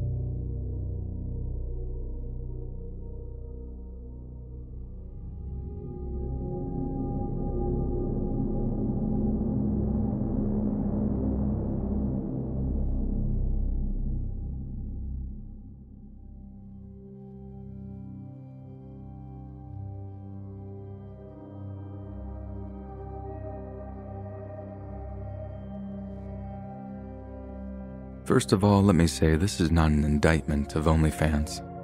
If someone wants to profit from sharing pictures of themselves or their body, that's totally their right, and I respect that. I'm not casting judgments on anyone who chooses to do so. But let me be clear OnlyFans just about ruined my life, and I've never even set up a profile. It all kicked off not long after I broke up with a guy I'd been dating for about three to four months. As a single mom, it's way harder to get dates than I'd like it to be, but at the same time, I totally understand why someone wouldn't want to raise a child that isn't theirs. I mean, I wish more guys would be open to it. It's not like I'd never have a kid with them, too, but it's just a sad fact that it puts guys off when you've got a child from a prior relationship. So, you can imagine how excited I was when I met Richard. It's not his real name, but I'd rather not attract his attention, thank you very much. Having a six year old son didn't seem to bother him in the least bit, and he even asked a lot of questions about him. I found the whole thing so refreshing and mature that by the time Richard asked me out, I just about bit his arm off accepting the invite. But then the first red flag appeared when he started making comments about my son, calling him Daddy. That wasn't the red flag in and of itself, it was more his reactions when I told him, No, my son has a dad and I don't want him confused as he grows up. Richard didn't seem to respect that position whatsoever and actually said some quite personal things regarding my taste in men, as well as the integrity of my son's father. It's a complicated situation, I'll concede that, but Richard's take on the whole thing was frankly disgusting and misogynistic. But given that it was a very unusual setup, I didn't want to give up on him so quickly, not since guys like him seem to be so hard to come by. But then, after two months of clashing, not often, I should add, I had to face the music and accept that if there was a guy out there for me, it certainly wasn't him. I've dated guys for 18 months who took the breakup better than Richard. They're always rough, but I think if I actually told you what Richard did, you'd think that I was making this all up. Needless to say, his reaction totally justified my decisions to end things. End things, and that's exactly how I phrased it too. But that breakup was far from the end of my ordeal with Richard. And you know what? It's kind of my fault too. In fact, it's mostly my fault, because if I hadn't been so trusting, I wouldn't even be writing this right now. The one big mistake I made was trusting Richard to keep private certain pictures I'd sent him. I think I trusted him because, well, he sent me pictures of him too. I think that's why there's a lot less nude leaks than there are nudes. It's like Americans and the Russians in the 80s, mutually assured destruction. You release mine, well, I'll release yours. But after we broke up, I deleted all of his intimate pictures, and I was foolish enough to think that he'd also done the same. Because the next thing I know, I got a message from a friend of mine saying something like, Oh, you have an OnlyFans. You go, girl. I had to ask her what OnlyFans was. I literally had no idea at the time. She replies like, "You joking, right? Was it supposed to be a secret?" Immediately, I start Googling OnlyFans, and as you can imagine, I'm pretty shocked at what I see. The whole website is basically homemade lewd images, and for those that aren't familiar, and from what I could gather, the girls in question make quite a lot of money too. I mean, I wouldn't say no to an extra two grand a month, but I hadn't set up a profile, had I? I asked my friend to send me anything she's found with my name on it, then what do you know? There's a freaking OnlyFans profile set up in my name, and the whole preview picture in the banner was a raunchy picture that I'd sent to Richard. The profile said, like, free to subscribe, so I made a dummy user account to sign up, only to discover that Richard must have uploaded about 10 different pictures I'd sent to him, all with these disgusting captions that I'd rather not repeat here. I was angry, so angry. But I didn't get scared until I saw that he'd put up my home address. My actual home address, apartment number, postcode, everything. It kicked in how much danger I was in, and I just burst into tears thinking that my own selfish actions had exposed my only son to danger. I know it was all Richard, and I know if he was just normal, then yeah, it wouldn't have happened. But I'm a mother. I should know better. I'm not some attention seeking teenager anymore. I just wanted to feel wanted, though. Surely people can understand that. In the end, I managed to get the profile taken down, and I think OnlyFans and other sites like that now make you verify your identity so stuff like that can't happen again. But what if you manage to get a hold of a girl's ID or something?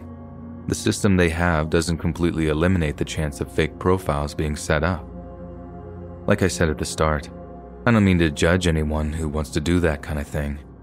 I just hope they have their safety and security in mind because, as I think we all know, there are some serious psychos out there.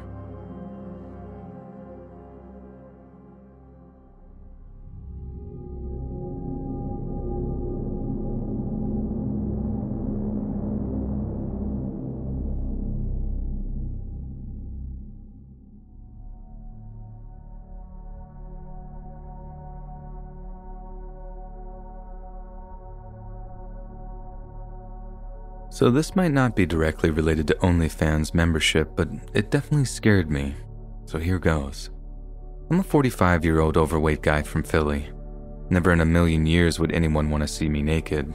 Maybe they'd pay me to keep my clothes on, but definitely not the other way around.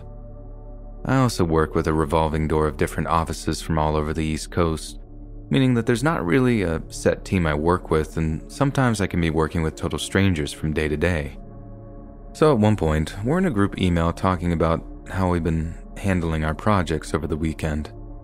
I said that I've been a little busy responding to my OnlyFans followers and that I'd only found the time to get a little of it finished.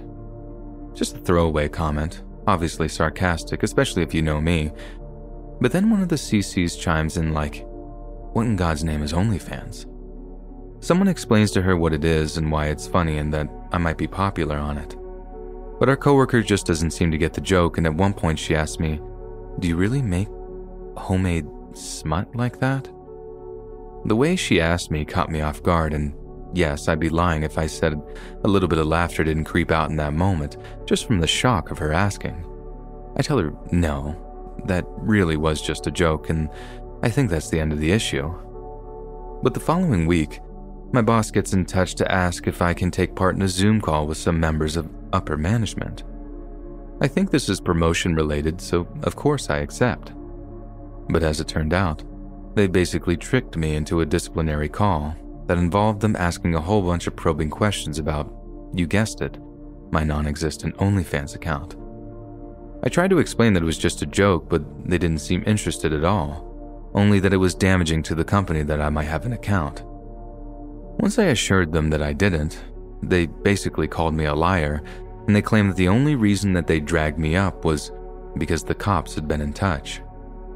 Turns out our humorless little friend had tried to make me out to be some sick freak, even predatorizing children, and had just told the cops to search his name on fans only to find out what a sick freak I was.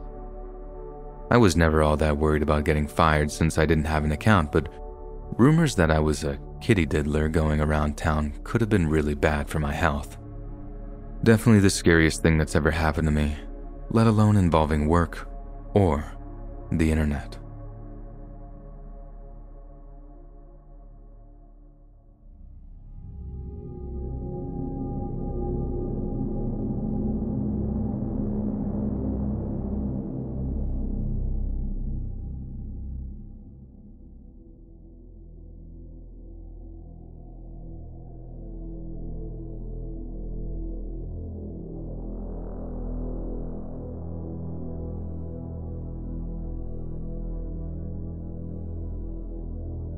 A few years ago, I was working as a healthcare assistant at the hospital, and recently having moved out of my dad's home, I had started renting a small detached home in the countryside.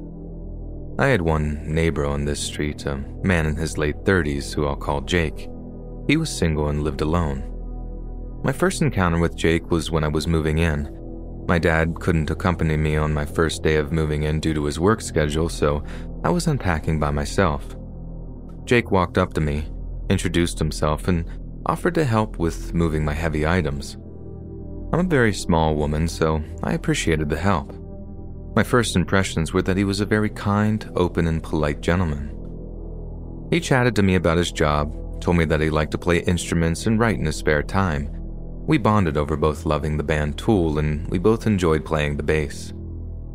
The next day, I brought him some beer as a thank you. He wasn't in, however, so I left it by his front door and included a thank you note for all the previous help the day prior. Over the next few weeks, as I settled in, Jake would pop by, we'd chat about music, discuss shared hobbies, drink beer, and occasionally even watch movies together. I was new to the area and didn't have many friends yet, so he helped provide some social interaction outside of my job. But as you can already tell, things didn't stay so good. I got home one evening to see a basket full of flowers on my doorstep and an included card which read that this was from Jake and he wanted to speak with me when I had the time. I walked inside with the basket and I didn't even get a chance to put it down before I heard knocking at my door. It was around 11 p.m. and I wasn't expecting anyone. I looked through the window next to the door to see Jake waving at me. I opened the door and that's the first time I can recall where I started to feel uneasy around him. He asked if I saw the basket and if I liked it. He asked to come in, but I said something along the lines of how tired I am after work and that we should speak tomorrow. He didn't say anything for a few seconds before he asked if I would want to grab a coffee with him before work tomorrow. I said sure and closed the door. That next morning, we grabbed coffee at a Costa, and that was close to the hospital I worked at, he seemed very excited and giddy. Soon after, he asked me to be his girlfriend. I had to decline as we'd only known each other for a few weeks, and, well, he was significantly older than me. He suddenly dropped his cheery demeanor, and, as if he had become someone else in a matter of seconds, he grabbed his things and left. saying only that he has to go to work. I went to work and tried not to think too much on it. I had to work overtime that night and started heading home at around midnight. When I pulled up to my home, I saw Jake sitting on my doorstep. I really, really didn't want to get out of my car, but I did and walked up to him.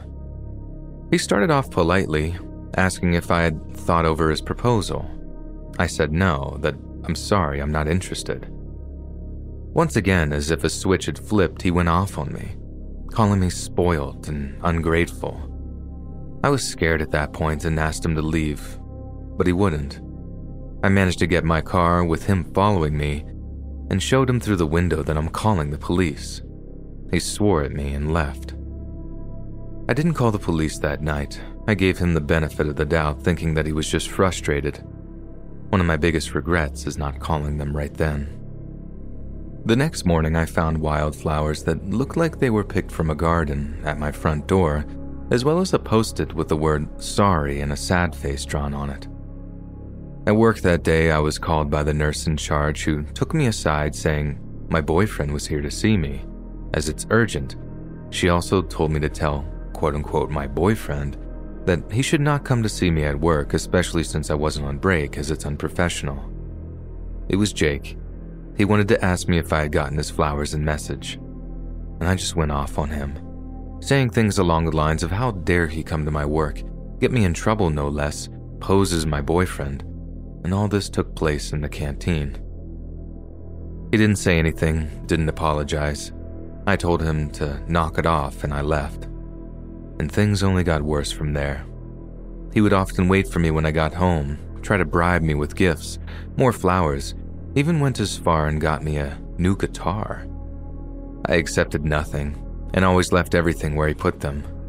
I eventually broke down to my dad, who asked me if I wanted him to speak to Jake, I said no. He offered for me to move back with him, but I had too much pride and declined. My dad was really worried about me. One day, everything came to a halt where I came home to my front door ajar, though not broken. My front room looked absolutely ransacked. I ran to my car and immediately called the police. Nothing was missing. Absolutely nothing, but my front room, kitchen, and bedroom were all rummaged through. I told the police I had an inkling it was Jake, who they ended up questioning, but his friend vouched for him and said that they were together that evening, so it couldn't have been Jake. I still don't believe that. I tried to tell the police everything that had been happening with Jake and how I was starting to feel very unsafe. However, I had no proof but the notes that he had left me, which weren't threatening, so, since there was no threat to life or well being, they literally could not do anything. My dad helped me clean everything up, and I had my locks changed. Jake actually left me alone for a while after that. I started looking for new places to live around that time. Then one evening, I had come home, ate some food, showered, and went to bed, only to be awoken, I'm not sure exactly when, to somebody standing in my doorway. I didn't move. I remember originally thinking I was having a sleep paralysis episode, but after moving my fingers, I realized I was fully awake, with a dark figure clearly standing in my doorway. My phone was under my pillow, so I rolled over to my side, pretending to still be asleep, and I just waited, with my hand under my pillow on my phone. There was no way I could call the police without alerting the person in my doorway. Eventually, I could hear the footsteps fade and call the police, only telling them my address and that someone just broke into my home and I think that they're still here.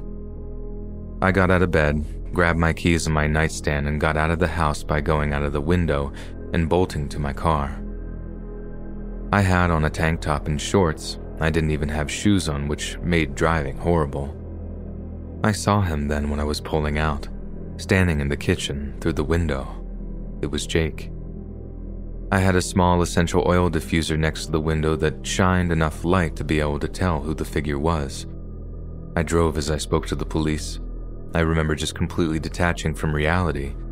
At least that's what it felt like. I drove to my dad's house. After looking over my house, the police drove to my dad's home where I was. I told them everything about Jake, how he's been following me, coming to my work, waiting for me when I got home, and now I was 100% sure that he broke into my home and was planning to do God knows what.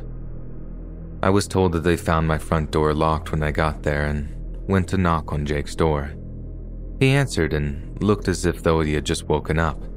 They asked him some questions and left him alone. It is so unimaginably hard to prove that you're being stalked in the UK.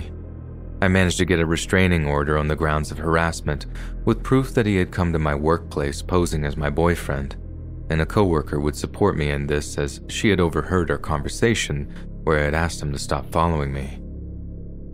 I had also saved some texts that he had sent me where I asked how he got my number and told him to stop contacting me. But he went on to send some vaguely threatening messages along the lines of, I'll be waiting when you come home today which, along with the workplace incident as well as the fact that I had mentioned Jake to the police when my house was broken into, managed to get me my restraining order. I went back to that house once, with my dad and his friend to gather all of my things. I didn't see Jake that time, or ever again for that matter. I had to transfer workplaces back to my original workplace as I moved back in with my dad. I'm now moved away and live alone again, trying to put the past behind me but this type of thing definitely messed a little with me. I had to get some therapy and found it difficult to develop friendships, especially romantic relationships. He somewhat ruined that for me. I've not made any new friends since, never had a boyfriend either. I find it very hard to trust people outside of work colleagues and family.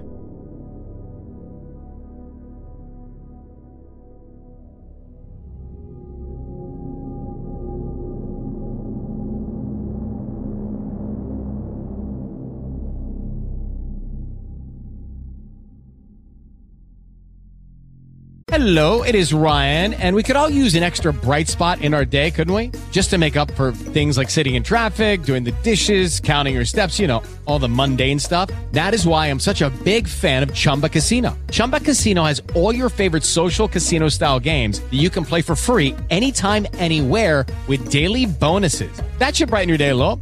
Actually, a lot. So sign up now at chumbacasino.com. That's chumbacasino.com. No purchase necessary. VGW Group. Void were prohibited by law. See terms and conditions. 18 plus.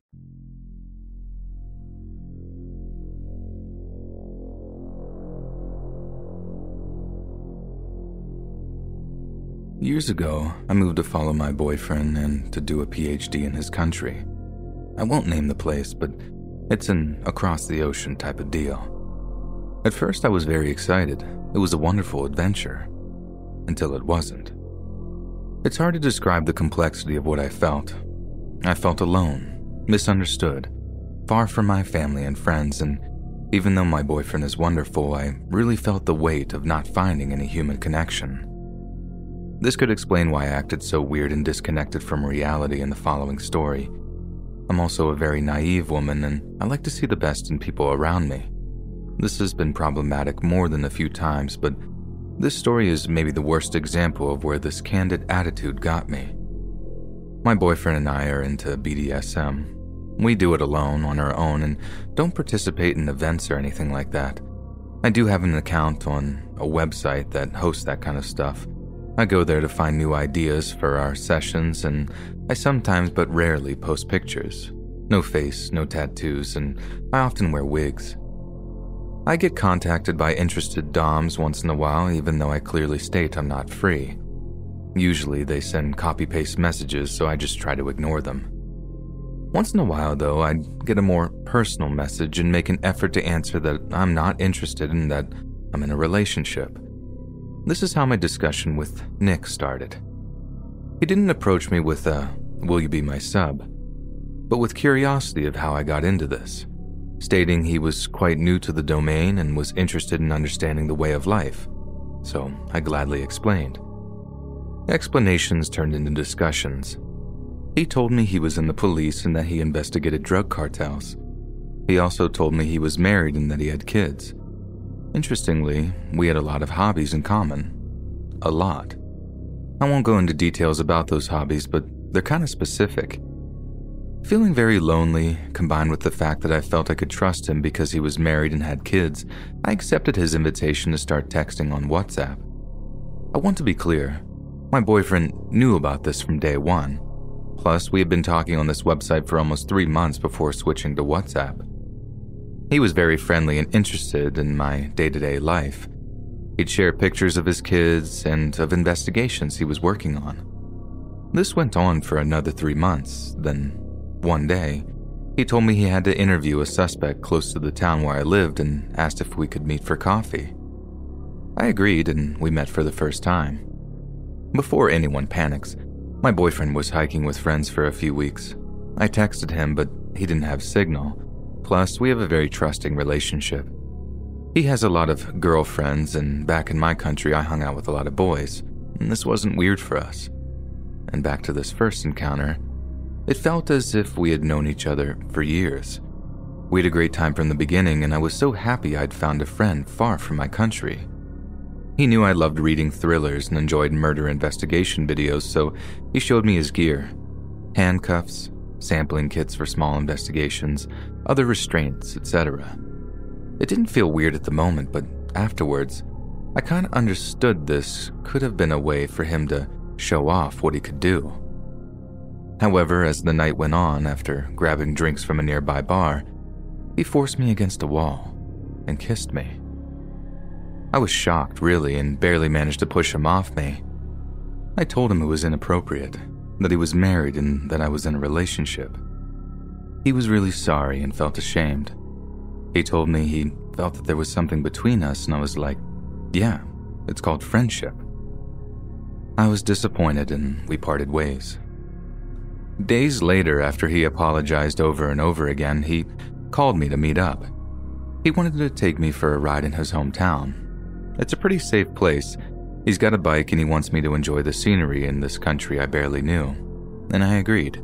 It's his hometown. He works there. He lives there with his wife and kids. Surely I'll be safe. In short, I wasn't. Again, he kissed me, tried to push for more, and in the middle of a park, a park where he brought his children to play on weekends. So I told him to bring me back to the bus station so I could leave. He did, and then proceeded to tell me a story about how he had recently got a drug seller out of hiding by modifying text messages sent by his girlfriend. He basically made me believe that she was cheating on him to get him to confront her and then arresting him. I don't know if it's true. I don't know if it's possible. Due to what had just happened, what I heard was I can make your boyfriend believe you're cheating on him. And my boyfriend was still on his hike by that time. We did talk uh, once every few days, and I told him everything from the moment he had some cell signal. Meanwhile, I was confronting Nick about that. His behavior was really strange as he went from, I'm sorry, I think I'm in love with you, to, if you tell the cops, who do you think they'll believe? Their colleague or an immigrant? I got scared and tried to cool things down with him. I just felt he could go crazy at any moment. He clearly wasn't used to girls refusing him. At that point, I thought it would be safer for me and my boyfriend to maintain contact with Nick, albeit with less enthusiasm than before. But after understanding how obsessed he was, I blocked him from all platforms where I knew he had an account. But he found me. He sent me my address asking if I loved living in that particular part of town. I never gave him my address. Guess he could pull some strings at the station to get my info. He even came to visit me at my job. I was so scared I just played it as if though everything was okay. I told him my boyfriend wanted me to cut ties with him because he was angry about what had happened, which was true, but I also wanted him out of my life. I didn't know how he would react if I told him, however. Nick insisted that I loved him, that I could be his mistress, and that my boyfriend didn't have to know. He was obsessed with me and he didn't hide it anymore. He told me that he wanted to do things to me, how we'd be a great couple, how he'd father our kids. He went from I'll be husband material to I'll assault you in a matter of seconds. I refused again and again, blocking him, changing my accounts. I got scared when I got calls from unknown numbers. I was terrified when I saw anyone slowing down on a motorcycle close to my apartment. I was wary of going outside and going to my job. The quarantine was welcome for me, really, and I didn't get any news from him for months. And then I broke my cell phone. I knew I could transfer all my numbers from one phone to the other, but I didn't know it would unblock previously blocked numbers. And days later, I got a message from him. He told me he had divorced his wife, that he still loved me, and that he wanted to marry me. He apologized for making me believe I was only mistress material and that I was worth so much more. He said my boyfriend didn't love me and that I deserved better and that he was waiting for me. When he saw that I saw his message, he said, Finally, I thought you'd never unblock me. Does this mean he had been sending this message over and over again in hopes I'd finally see it? That narcissistic man used all the manipulation tactics he knew he had told me, before we met in person, how he had learned those skills to toy with criminals, to have them tell the truth and admit to crimes. Fortunately, I had dated manipulative men before and knew the signs. Basically, he wasn't used to not getting what he wanted. He was attractive, rich, interesting, and he knew that. I blocked him again and we moved a few months later. I just hope he doesn't get his hand on this information. I believe Nick's last move was trying to hack into my Instagram account as I got a notification that someone from his hometown had tried to connect to my account. I just hope that we never meet again.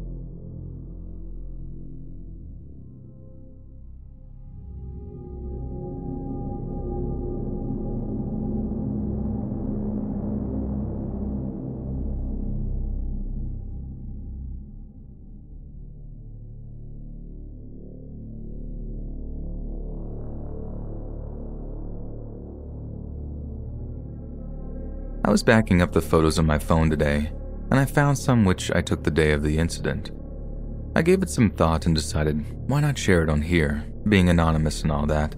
Maybe this can even serve as a PSA of sorts, always trusting your gut feeling. Last year, I was living by myself at the time before my partner and I moved in together. For some background, my partner used to work very hectic shifts. Sometimes he finished at 5 p.m., sometimes 6, sometimes 9 p.m., and he would let me know that he'd be dropping by that day, though he usually wouldn't be able to give me a time, but at least I knew that he'd be coming by. It was around 8 p.m., and I was upstairs in the bedroom working on an embroidery project. I had my AirPods in, so wasn't too aware of what was going on around me. I remember feeling the bed rattle since my bedroom was right above the front door, so whenever someone closed the door, seeing as it was very old and heavy, it always rattled my bed frame, and this should usually indicate my partner has arrived. I didn't immediately go downstairs to greet him, as I really wanted to finish off the piece of embroidery that I was working on. It was about five minutes before I took out my AirPods and proceeded to make my way out of my bedroom and onto the stair landing. I was about to call out for him when I realized he didn't leave his work jacket or work boots in the entry. He knew full well that I don't like shoes, especially work boots, all over my carpeted floors. I assumed I must have imagined feeling the bed shake. I went back into my bedroom and was about to put my AirPods back in when I very distinctly heard a big crash come from downstairs. It sounded like something very heavy was dropped. I freaked out and called my boyfriend's name down from my bedroom doorway. I got no reply, but I sure started feeling heavy boots pacing toward the entryway my gut feeling that something here was very wrong. I turned and grabbed my phone from the bed and bolted to the bathroom, which was the only room in the house with a lock. I called the police as I started hearing those same heavy footsteps make their way up the stairs. I've never, ever been scared of those creaking sounds coming from the stairs, but it was different then. At the time, it felt as if though I've never heard a scarier sound. As I was on the phone with the police, the only thing I could tell the lady on the phone was my address over and over again. I was more focused on how I was going to get out of there. I wasn't going to wait and see what would happen or who this person was, so I flung open my small bedroom window and feet first slid down onto the lower roof. My adrenaline was so high, I had to momentarily put my phone into my bra, as I had no pockets and needed both of my hands. I just remember hearing the police dispatcher keep asking over and over if I'm okay and what was happening. I didn't even have time to tell her what I was doing. It felt as though my body had gone into autopilot. Once on the bottom roof, I lowered myself again, now onto the pavement. As I fell right onto my knees, no less, I got right up and bolted it down the street. It was completely dark with it being mid October. The dispatcher was still on the phone when I finally got on it again, and I told her, whilst running, that there was someone in my home and how I just jumped out of the window to get away. I ran for what felt like forever until the lady on the phone said to focus on finding a shop where I could go into and wait for the police. I remembered my boyfriend and told the lady I needed to call him. I made it to a Tesco Express by then, and though she wanted to keep me on the phone, I said that I needed to make sure my partner didn't go into my home and potentially risk running into the other person. I got in contact with my partner who had just finished work, it was around 9 p.m. by then, and was driving to my house. I told him what happened, and he instead started heading towards the shop that I was outside of. I felt such relief when he got here. I remember taking a picture of my scratched up knees when I got into the car. For some reason, I got very fixated on them. My partner called the police back for me as the shock started setting in, and he let them know that he was with me. It took some time before the police finally arrived at my home. I was told my front door was left wide open, and in the living room, the side table had been knocked over. My home wasn't ransacked, but it did look as though someone booked it out of there relatively quickly.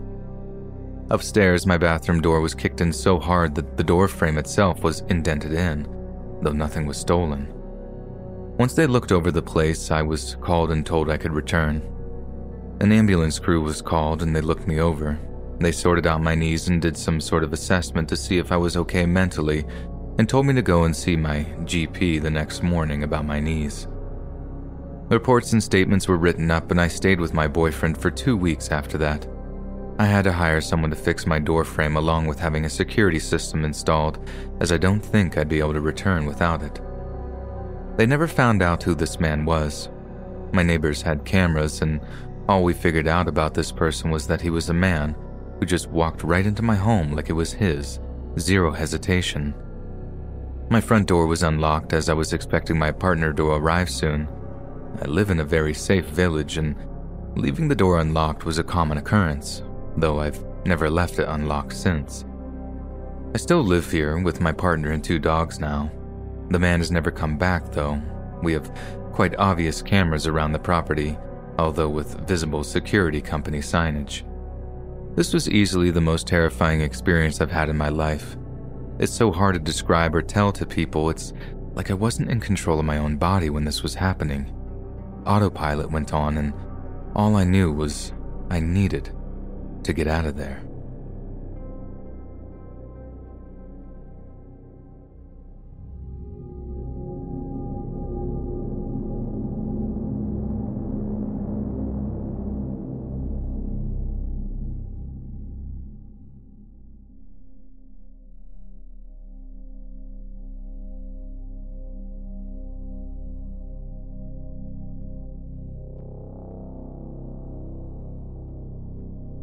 I'm 57 years old.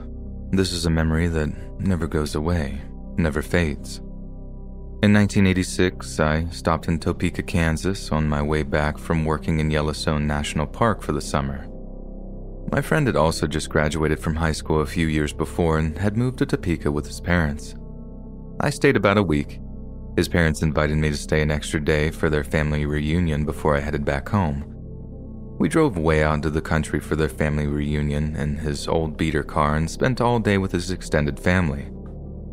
In the late afternoon, we made our way back to Topeka in his old beater car with the broken gas gauge. Unfortunately, we ran out of gas. He said we were probably six to seven miles from the nearest gas station. This was pre cell phone. We were trying to figure out what to do when suddenly a van with no windows pulls over and asks if we need help.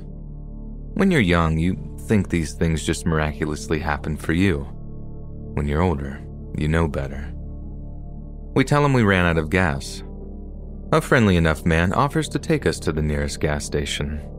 We get in the van to discover that there's a total of three men in the vehicle. There are no seats in the back. We're just sitting on the floor in what appears to be a work type beat up older model white van when we clearly hear the men discussing doing us harm. The driver says he knows a good place to go. The older man in the passenger seat, eyeing me, agrees he's in and nods in approval. Only one man sitting nearest us uh, says he's not in and doesn't want to be involved in this at all. That he's got a baby now and he's not cool with this. That he doesn't want any part of it. The driver and passenger seat riders said something under their breaths I couldn't hear. There was an angry silence while the driver thought this over. In my mind, I prayed one word help. My mind felt like I was stuttering thoughts. Part of me was in denial, another part in shock.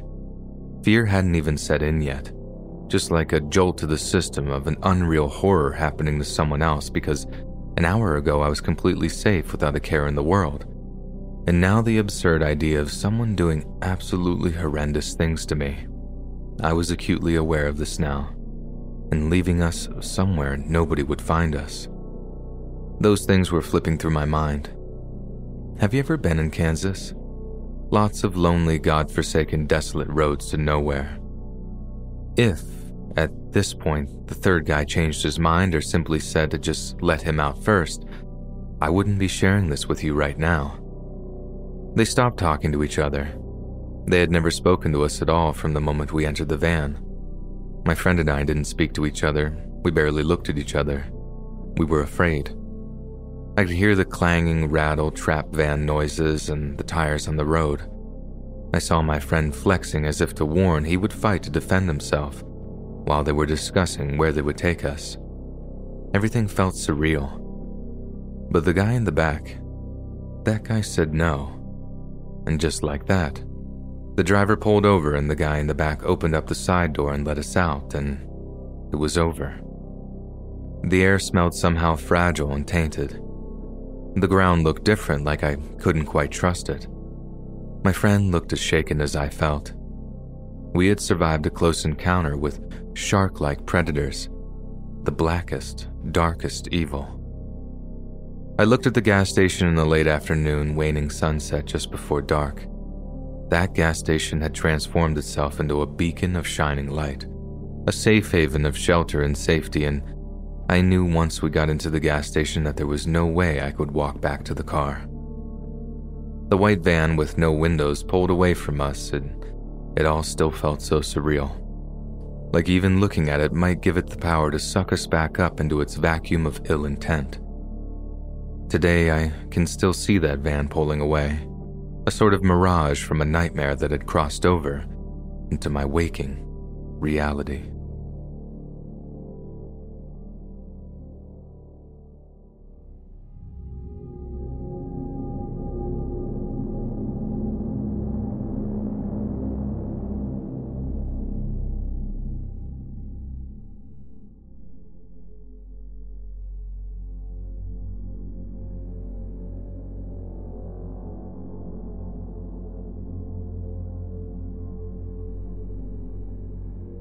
I just had my baby in April of this year, and he was my first. He's my world. In February, I was around seven months and finally starting the show. I was a late shower, so the seventh month mark was finally the point where you could say with certainty that I was pregnant if you saw me in passing. I live in Arizona as well, so it doesn't get too cold here, and I was wearing a tight sweater that showed off my bump. I was super proud of it. Anyway, I was at Walmart after work picking up a couple of groceries, and I was approached by a lone woman. She was a little shorter than me and had brown hair and looked around 35 if I had to guess. She seemed normal enough and sweet. She struck up a conversation with me about my bump. The typical, How far along are you? and I can tell it's a boy by the way you're carrying. Again, she was sweet, but she lingered a little too long. I can't think of a reason for this in that particular moment, but the woman gave me a super weird vibe. I let her know that I had to get home to make dinner, and then she asked me for my information. She said she owned a children's boutique and would love to meet up to give me clothes for the baby. This seemed odd for several reasons. Why, as the owner of a children's boutique, would you just give away your merchandise to a stranger you just met? I politely declined, and then she asked to take my phone number down in case I changed my mind. Something inside me was screaming not to give it to her. I let her know that I was really not interested and went to check out. For some reason, after that interaction, I felt super unnerved, and as I walked out, I looked behind me. She was leaving the store as well. I had already started walking to my car, but it was dark and I was parked far away, so I began to walk faster. I parked far because I had heard walking was good for pregnant ladies, but in that moment I was regretting making that decision. To my relief, she walked to the passenger side of a car in the same row as mine, and I still had a ways to go. I didn't see her get in or anything, but I was relieved nonetheless. When I finally got to my car, I suddenly got the intense urge to lock it as soon as I closed my door. I'm thankful every day that I did, because a millisecond later, the woman sprinted up to my car and violently tried to open the passenger side door. When it didn't open, she banged on the window, shouting all sorts of terrible obscenities, and then sprinted away. I was scared out of my mind and I peeled out of there as soon as possible. I didn't even see where exactly she went, and I never went back to that location again. I'm not sure what would have happened if I had gone to meet her or if I didn't lock my doors right away. I'm not sure what she wanted. But I've heard stories about women who steal babies out of pregnant women's bodies, and I fear that may be what she was trying to do. I can't be sure. I don't even like to think about it.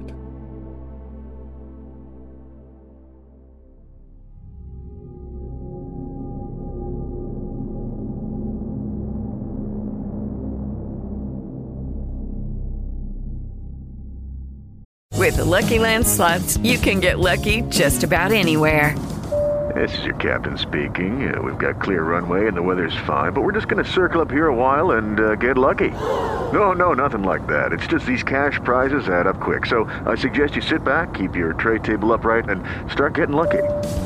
Play for free at LuckyLandSlots.com. Are you feeling lucky? No purchase necessary. Void where prohibited by law. 18 plus terms and conditions apply. See website for details.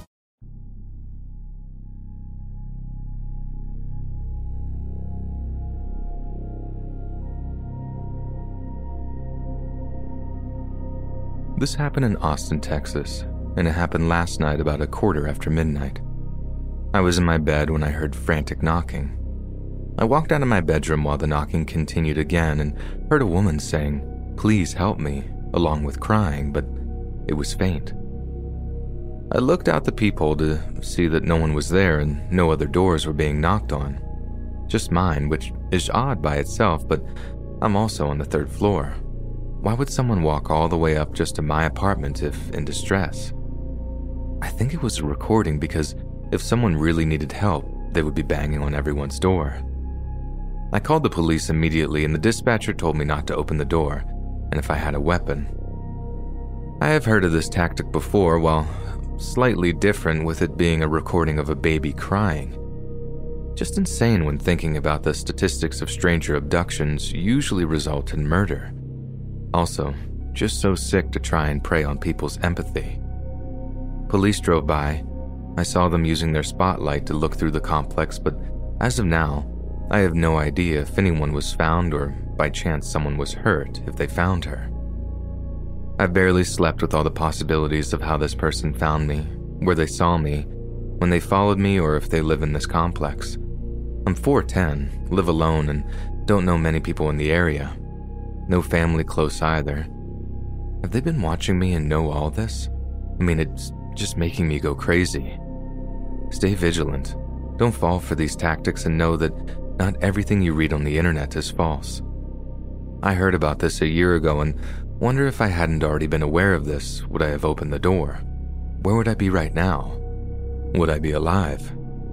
The world is just so messed up. Update 2:57 p.m.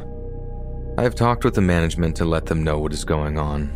As of right now, no one else has reported to them of anything similar happening. I'm going to contact police again for an update. I was redirected to another police department, but they weren't the ones who responded to the call.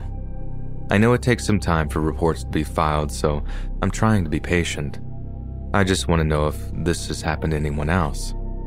I had ordered a ring camera and we'll be picking it up shortly.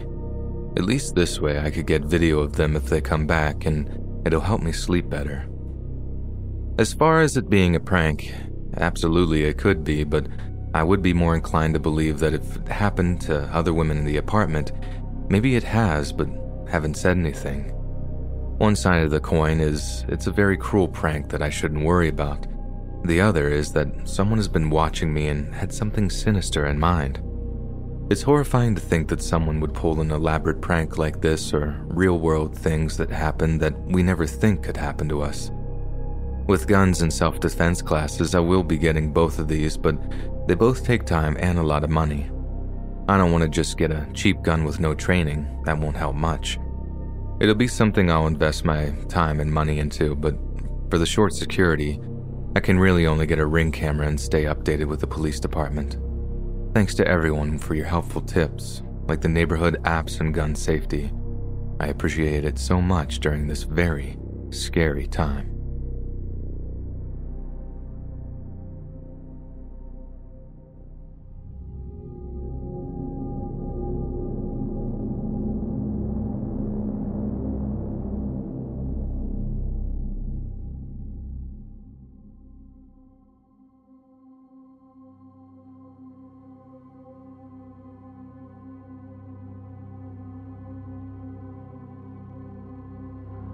I, a 23 year old female, was at the gym just doing cardio on a treadmill. It was pretty empty, not very many people there on a Thursday at noon. I always use the treadmills in front of the mirrors so I can pay attention to my surroundings like a safe young woman. I was on a treadmill two away from the end, and all of them were empty save one at the opposite end where I was. This man gets on the treadmill right next to me, which is weird, but okay. I have my headphones in and am watching a Criminal Minds, and every so often I look up at the mirrors just to check my surroundings, and every time I look up, this man is staring at me. Around 37 minutes of my 45 minute planned cardio, he drops his phone on the side of his treadmill closest to me. I was watching in the mirror and he basically threw it down next to me. He gets off the treadmill, picks his phone up, and then taps me on the shoulder. Now, I never took out my headphones, so I couldn't really hear what he was saying. He introduced himself, I never caught his name, and then asked me my name. I gave a fake one. He then said something else, but I couldn't hear him because Derek Morgan got in a shootout. I just nodded and returned to my show, clearly uninterested in whatever he had to say. At this point, I only had like five minutes left, and every time I looked in the mirror, he was staring at me. I finished my workout and went to the stretching area that is near the treadmills, still in front of the mirrors. I also took a glance at how long he'd been on the treadmill, and it was something like eight minutes, so not actually long enough to be a real workout or honestly even a warm up. When I moved to the stretching area, he moved to the closest machine and was still staring at me. Using the mirror, I started counting his sets and reps, so in the middle of his next set, I got up and left, thinking that this would give me enough time to get to my car and leave before he even noticed I was gone. I got to my car, sat down, turned it on, grabbed my seatbelt, and as I was about to click it into place, my passenger side door opened. I screamed, Don't touch my effing car, and pulled out of the parking lot with both doors wide open. I was back into parking spots because I saw something online from police saying that was the safest thing to do, and I'm constantly worried about my safety. I drove a mile down the road with my passenger side door open. Then the next day, I went into the gym to report him, but like I said, I had never got his name, and the gym didn't want to look at the cameras with me there and said that once they figured out who it was, they would talk to him, which really didn't feel like they were doing anything about the situation, so the next week I canceled my membership, and I've never been back.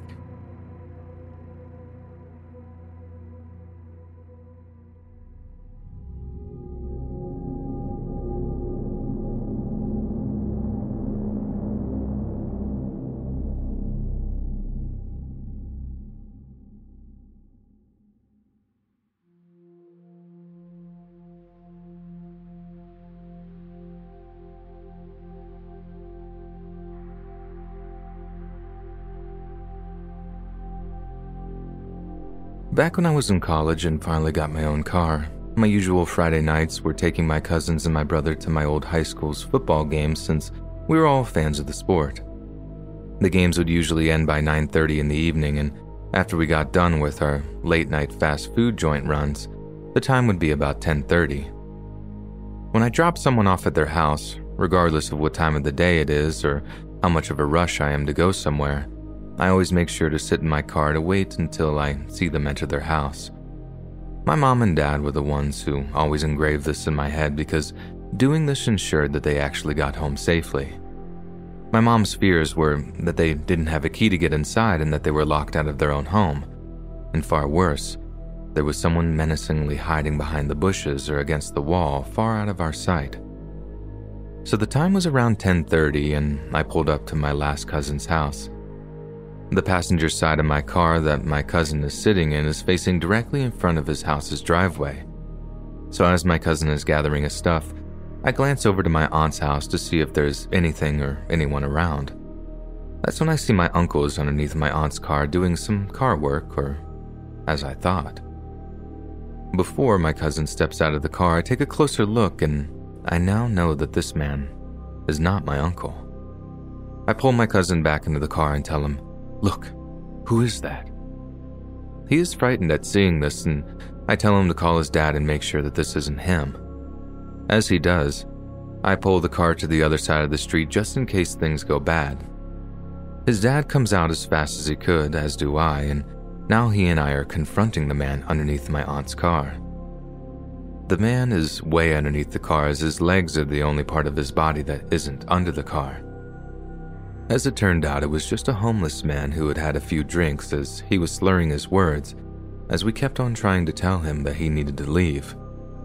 I know that the man meant no harm, but I tell this story to people as a cautionary tale on why you should always make sure to scan the area and wait for your family members, friends, or whoever you're dropping off to make sure that they enter their house safely.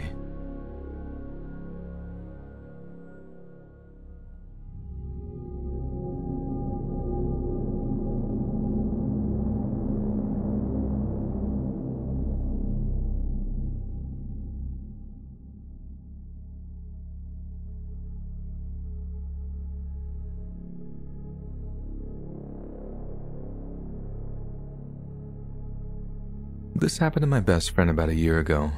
We were both 18 at the time. My friend and I are female and both about 5'3 and 110 to 115 pounds, so we're kind of easy targets. My friend and I went to the lake one day with a group of friends. We were hanging on the beach playing cornhole and listening to music. After a few hours, my friend had to leave because she had work.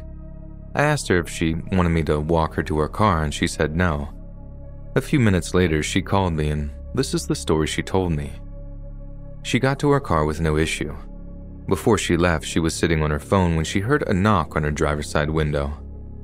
Some white trash middle aged woman was standing right outside of her car asking her to roll down her window. My friend was a little startled, so she cracked her window slightly and asked the woman, Can I help you?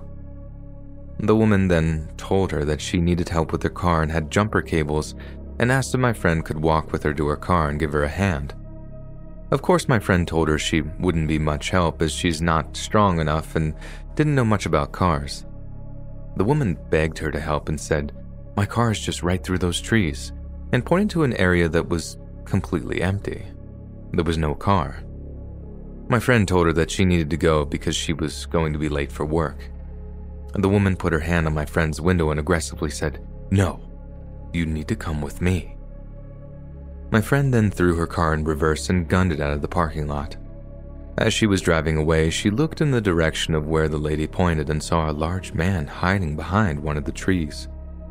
We suspected the woman was trying to lure my friend out there so the man could grab her. They were most likely part of a team of traffickers. I've heard many people say that they use women to go up to girls because they are less sketchy. We have went to that lake several times after and have never experienced anything like that again. Stay safe out there. I hope my friend and I never come in contact with that woman again.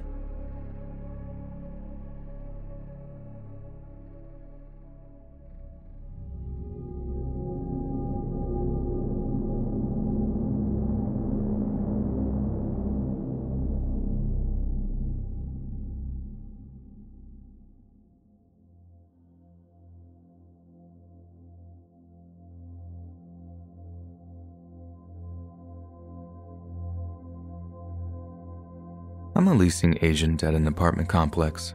It's a very large building with over 500 residents, so needless to say, I interact with a lot of people and sometimes I meet some interesting characters.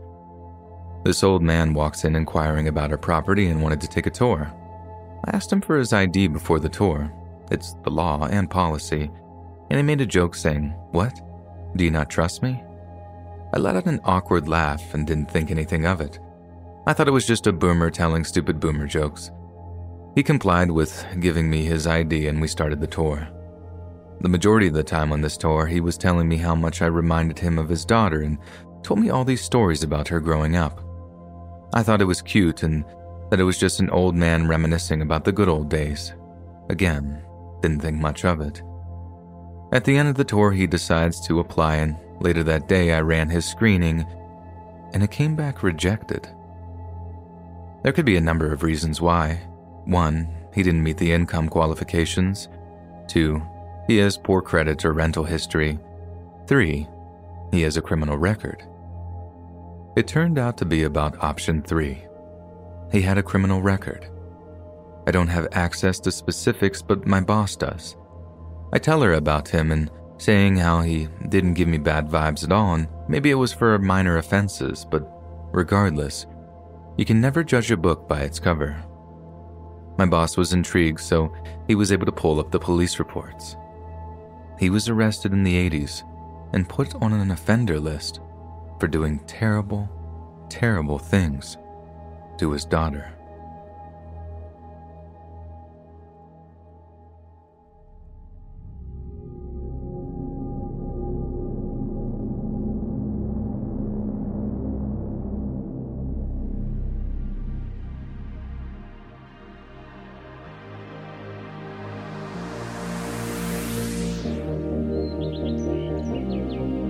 Friends, thanks for listening.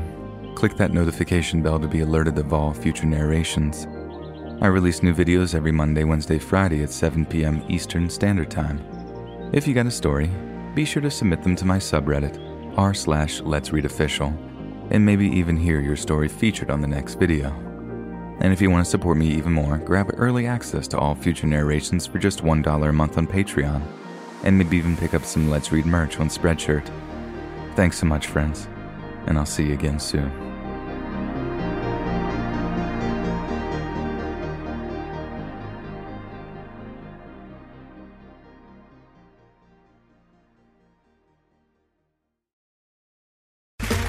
Okay, round two. Name something that's not boring. A laundry? Ooh, a book club. Computer solitaire, huh? Ah, sorry, we were looking for Chumba Casino. That's right. ChumbaCasino.com has over 100 casino style games. Join today and play for free for your chance to redeem some serious prizes. ChumbaCasino.com. No purchase necessary. Where prohibited by law. 18 plus terms and conditions apply. See website for details.